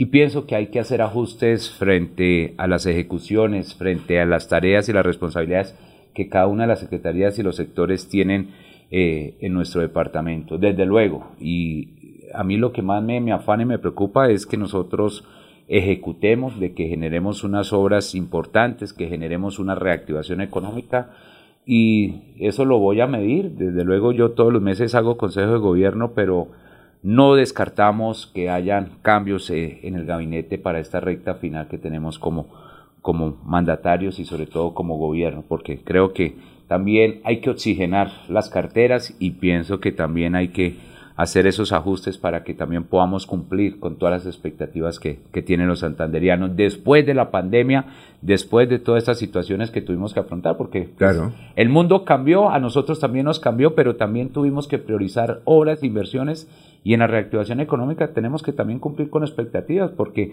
a pesar de que uno ve que se ha recuperado empleo, que hay un dinamismo todavía en la comunidad, en, las, en la sociedad, en los ciudadanos, hay malestar, resentimiento, porque a pesar de que tanto el gobierno nacional, el gobierno departamental, hemos asumido, hemos subsidiado programas, compromisos, todavía se siente como no solo tal vez la situación de, esas más de 8 mil personas o, familiares que perdieron la vida, el confinamiento, los problemas de salud mental, eh, el maltrato, la violencia intrafamiliar, los problemas psicosociales que hay todavía en nuestra sociedad son grandes. Entonces, por eso tenemos que apostarle también a que esa reactivación económica vaya enfocada a poder eh, lidiar con esos, esos sectores que hoy todavía se sienten rezagados y estancados. Y no hay que desconocer que la guerra con Rusia y Ucrania también va a afectar mucho el sector productivo, el agro, con el tema de los insumos. No hay insumos, se están incrementando, las importaciones se van a demorar. Entonces creo que son muchas situaciones que toca saber afrontar, pero con inmediatez. Y yo creo que eso tenemos que tener, así como logramos tener capacidad de respuesta para poder atender a nuestros, a nuestros pacientes con, en el sector salud, en ampliar nuestra capacidad eh, de respuesta en nuestra red pública, pues también hay que tener ahorita una capacidad de respuesta frente a lo que los ciudadanos quieren hoy recibir por parte de los mandatarios y del gobierno departamental. Bueno, eh, Arnulfo, no sé si tenemos ahí, hay un niño que si quiere colóquele los audífonos, doctor, por ahí están. Creo que están los audífonos esos. Creo que son esos audífonos. Hay un niño que, que quiere desde un municipio de Santander, esto, este esta pregunta la montó creo que el Sindicato de Educadores de Santander porque el jefe de comunicaciones fue el que colocó en las redes sociales de este niño que le hace una petición a usted. Vamos a ver, eh, ¿la podemos escuchar, Anulfo? Sí, vamos a escucharlo. Hola, señor gobernador. Yo soy Juan José Ariza Calvo del grado segundo de Jesús María. Hoy el pueblo de Jesús María le viene a dar una solicitud que no se siga llevando las plazas de los docentes, ni a los docentes. Ya estuvimos en una pandemia donde no pudimos estudiar y no teníamos y no teníamos internet. A causa de plata mm, van a mezclar primero con segundo y tercero y cuarto. Y así nadie va a aprender. Por favor, piensen las consecuencias, que podría haber muchísimas consecuencias en este caso por favor, protéjanos. Piense, señor gobernador. Piensa en el, en el pueblo. Hasta luego. Señor gobernador. No, un saludo muy especial para, para Juan José Ariza, ese niño que, que sin duda le habla con, con mucha propiedad y, con esa gran preocupación pensando en el presente y en el futuro de nuestros territorios que son nuestros niños, niñas y jóvenes. Eh, allá en Jesús María y, lo que ha venido sucediendo en, muchas plazas de, de, Santander es que, claro, nosotros venimos de un confinamiento, venimos de una pandemia. El año pasado tuvimos cerca de 135 mil niños matriculados en todo el departamento de Santander y muchas de esas plazas, eh, de acuerdo al estudio, porque es que es un estudio que exige el Ministerio de, de Educación, cuando sobran o hay un número inferior de estudiantes matriculados, hay que de pronto hacer una reubicación de profesores.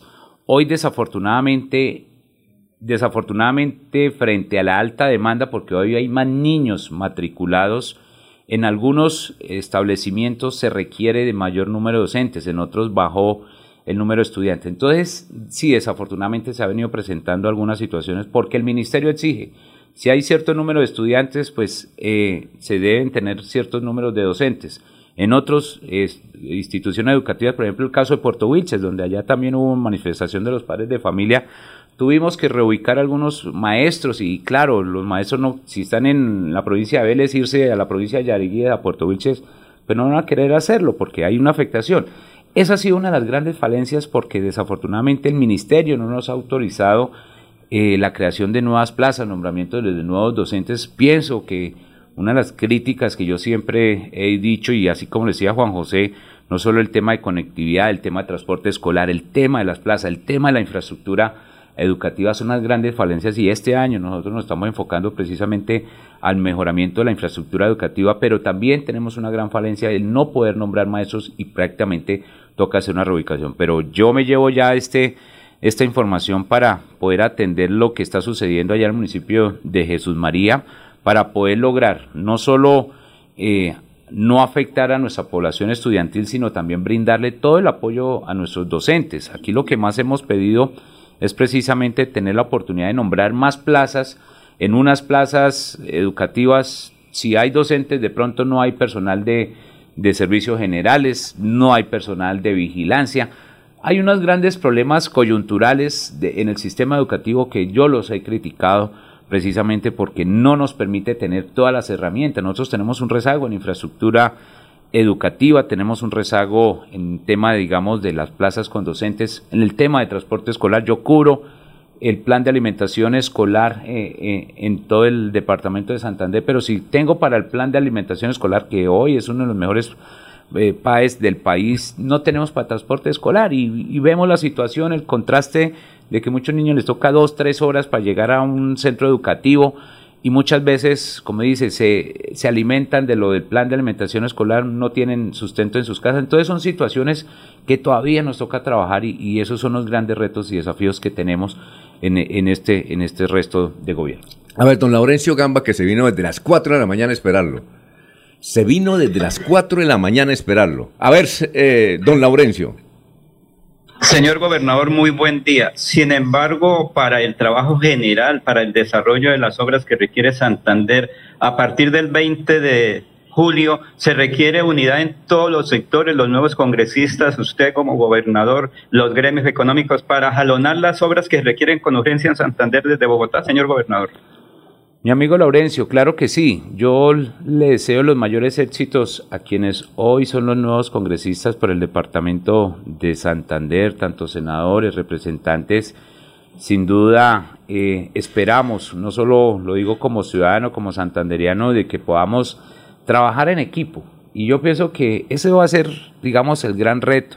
Si realmente hoy quienes son los nuevos eh, congresistas van a tener esa oportunidad de trabajar en equipo. Si no se trabaja en equipo, pues va a ser muy difícil consolidar las grandes gestiones, los grandes recursos que requieren para el departamento de Santander. Ahí se necesita una bancada unida, una bancada y sectores unidos para poder lograr avanzar en esos grandes retos, porque aquí, si bien es cierto, la gente eligió a nuevos movimientos, a nuevos congresistas, se espera que también tengan la capacidad de gestionar. Y si no hay capacidad de gestión, pues ahí va a ser también pues eh, un sinsabor porque la gente espera que también haya gestión y esa gestión se logra no de manera individual, se logra en equipo.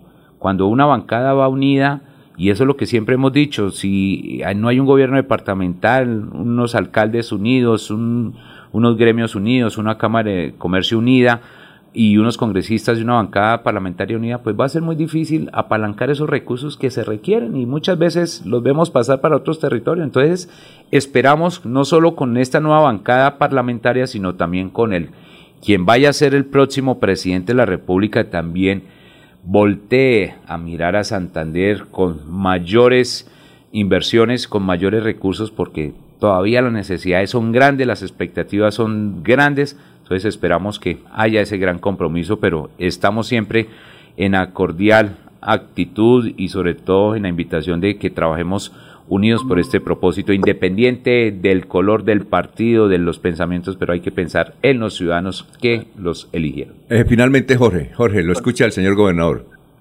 Con los buenos días para el gobernador de Santander. Eh, lo veo muy optimista con respecto a lo que puede ser el papel de integración con los nuevos congresistas, eh, considerando que un grueso de ellos son apáticos a su filosofía política, a, lo que representa. Eh, no sé cómo va a ser después del, 20 de julio para, para poderlos convencer de que asistan al tradicional desayuno que ofrece el gobernador a los nuevos congresistas, llamando a esa unión y que en realidad de todos los que se ha hecho hasta hoy ninguno ha resultado con beneficios para la región. Incluso tiene optimismo con lo que pueda lograr en el gobierno nacional, mm, considerando su amistad con el presidente Duque, a quien ya le quedan cinco meses de gobierno y, no, definitivamente no se vislumbra algo eh, de gran magnitud para desarrollo del departamento de Santander. Mi pregunta retornando a lo de eh, la educación en el departamento, gobernador, es que además de esta falencia en las plazas para docentes, para para la comunidad estudiantil. También hay preocupación por el desempeño de los rectores, quienes han sido, son hoy administradores de las instituciones educativas y en muchas de ellas hay problemas de infraestructura o de servicios que con los cuales por capacidad económica de la institución no es posible eh, cumplirlas, eh, tienen problemas de, con el personal de aseo, con, con los insumos para poder eh, llevarle los elementos necesarios a los jóvenes para que puedan estudiar. ¿Qué se va a hacer frente a esos dos problemas? Uno, la capacidad de las instituciones educativas para cumplir con esos insumos y dos, la capacidad administrativa de los rectores, quien les pone en cintura para que puedan ejercer una buena labor como administradores de la educación. Bueno, eh, Jorge, un saludo muy especial. ¿Por qué soy optimista con, el tema de, los resultados eh, electorales de la elección del nuevo Congreso?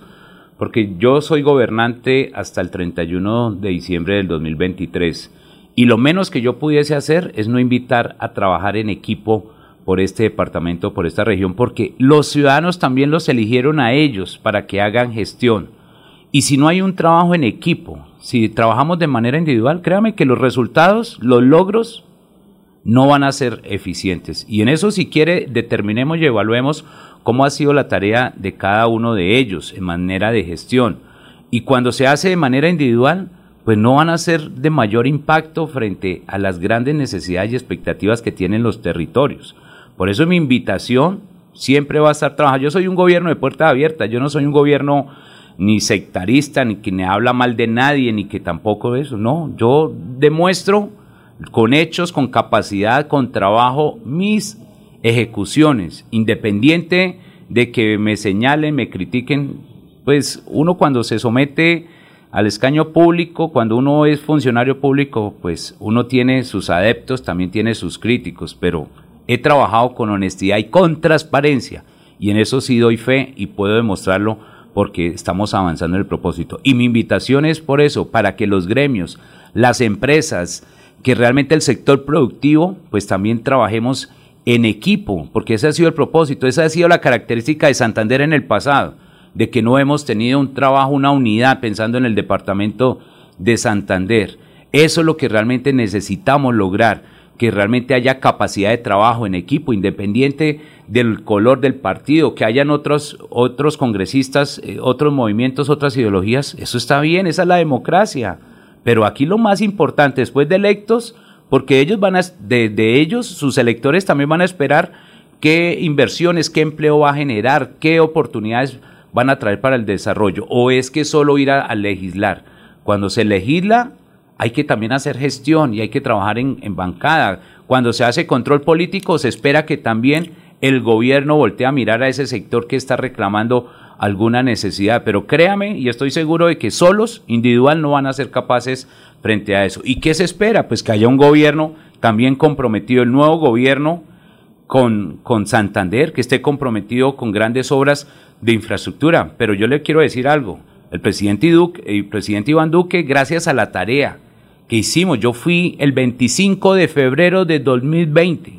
¿Y quién me acompañó a esa reunión con el señor presidente? Me acompañó la bancada parlamentaria y le presentamos todo un plan de acción que iba a ser mi plan de desarrollo, como hoy lo estamos ejecutando con la vía Curos Málaga, donde se le adicionaron cerca de 500 mil millones y están dentro del pacto funcional, donde está la vía Mogotes San Joaquín, más de 90 mil millones, donde está la vía Barichara eh, Galán Zapatoca, 150 mil millones, donde está la Facultad de Salud de la UI, 114 mil millones, donde está la gratuidad también para los estudiantes 1, 2 y 3 de la Universidad Industrial de Santander, unidades tecnológicas, y donde también tenemos Universidad de La Paz, donde está la sede de, la, de las unidades tecnológicas en Barranca Bermeja, donde está el Centro de Alto Rendimiento de las unidades tecnológicas aquí en Bucaramanga. O sea, le estamos apostando, donde fortalecimos la red pública en el departamento de Santander, donde evitamos que se liquidaran 22 S en el departamento, donde logramos expandir de 299 camas UCI a 672 camas UCI en el departamento de Santander, donde crecimos un 125% en, en, en, en capacidad de respuesta en todo el departamento. Fortalecimos nuestra red pública y eso fue gracias a la tarea que hicimos con el gobierno nacional, con el Ministerio de Salud, donde logramos eh, actualizar el modelo de red, le devolvimos la S al hospital de, San Vicente, allá los chucureños, y eso ha sido una tarea en equipo, eso no es individual, porque se presentó un diagnóstico, claro, hay falencias, así como el gobierno nacional hoy garantiza la gratuidad para los estudiantes 1, 2 y 3, en las universidades públicas del departamento, en las UIS, en las unidades tecnológicas, claro, tenemos grandes falencias, grandes debilidades. Eso es como cuando uno tiene coequiperos que pronto no están lo mismo comprometidos. Y yo he sido crítico en el sector educativo porque hoy, a pesar de que estamos trabajando y este año comenzamos con las inversiones en infraestructura educativa en las, en las sedes rurales, en las escuelas y colegios de los municipios, porque ahí ya cumplieron su vida útil y cuando no hay una continuidad en inversión, en, en la infraestructura educativa, pues claro, se deterioran y desde luego, pues eh, en el confinamiento, pues aún más vivieron deterioro y, eso es un trabajo de todos los mandatarios, de los municipales y, departamentales y nacionales para poder lograr que avancemos. Y estamos este año trabajando y vamos a hacer inversión eh, prioritaria en varios colegios, en varias escuelas, en varias sedes, donde vamos a construir también colegios nuevos en el departamento, porque claro, la educación es prioridad y si queremos una educación con calidad toca llevar también con infraestructura, poder cumplir las plazas. También hay que apoyar a los, a los, a los señores rectores. Estamos trabajando hoy con Santander Bilingüe para poderle llevar un segundo idioma a más de 42 mil niños que también en el departamento puedan tener la oportunidad de hablar una segunda lengua, a capacitar a más de 100 docentes en todo el departamento es precisamente para poder lograr. Claro que hay falencias en el tema de conectividad, tenemos que seguir avanzando. Uno sale del área metropolitana y se le pareciera que se le acabara el mundo. Yo lo vivo porque yo constantemente estoy por la provincia recorriendo el departamento, por tierra, por esas carreteras. Entonces estamos trabajando precisamente porque nosotros, a pesar de que tuvimos una pandemia, a pesar de que tuvimos un confinamiento, hicimos un diagnóstico claro. No, yo no puedo tener excusa de que el COVID nos dejó sin, sin tener capacidad de respuesta. No, claro, tuvimos que aplazar grandes proyectos. Esta mañana me preguntaban, ¿por qué usted no hizo esos parques turísticos, porque para mí son las necesidades básicas insatisfechas, la prioridad como en agua y saneamiento básico y por eso estamos trabajando con el plan Agua Vida más de 380 mil millones de pesos en agua y saneamiento básico en el sector rural, sector urbano de todo el departamento de Santander, porque estamos llevando más de 120 mil millones de pesos en vivienda nueva rural para las familias campesinas, a las que tanto se les promete y las que nunca se les cumple. Hoy estamos dejando eso atrás, porque estamos invirtiendo en infraestructura vial en red terciaria, porque le estamos dignificando al campo santanderiano. Si queremos producir y transformar, necesitamos generarle también esa conectividad.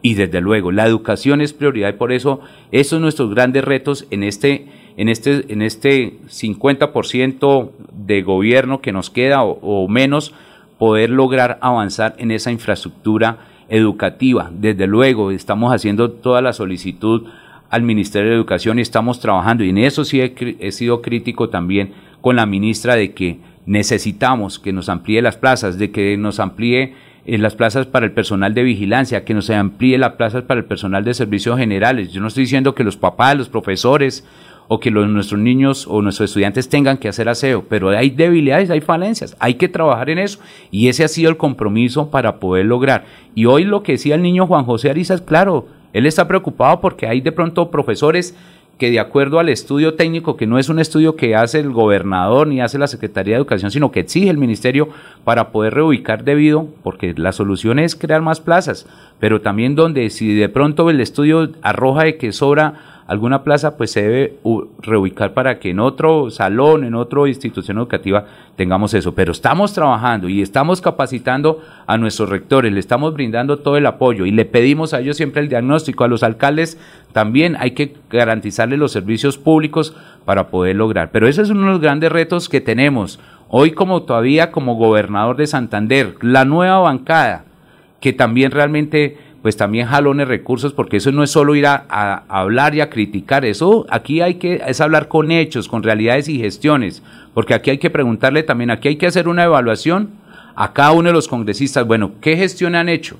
Porque si no hay gestiones, pues también, pues no pasan la prueba, no pasan, como dice, no pasan el examen, y aquí también hay que demostrar con hechos, porque el país no es solo de legislar y de legislar y de legislar, ni de debatir y debatir, claro, hay que hacer controles que eso todo mundo está eh, sometido, que está en un cargo público o, en elección popular, estamos sometidos, que desde luego nos pueden criticar, nos pueden decir, pero también demostramos con hechos y con realidades qué estamos haciendo con el departamento de Santander. Y el 25 de febrero, Jorge, ¿qué se grabado? El 25 de febrero, del 2020. Yo estuve allá con el señor presidente. El 26 fue la tragedia de Piedecuesta. Mire que hoy, dos años después, a pesar de que hubo toda esta situación de emergencia, no hubo víctimas, como hace dos años cuando se presentó la emergencia allí en, en la en, en, en Curos, Málaga, o en estos corredores. Sí, desafortunadamente, porque los fenómenos naturales son impredecibles,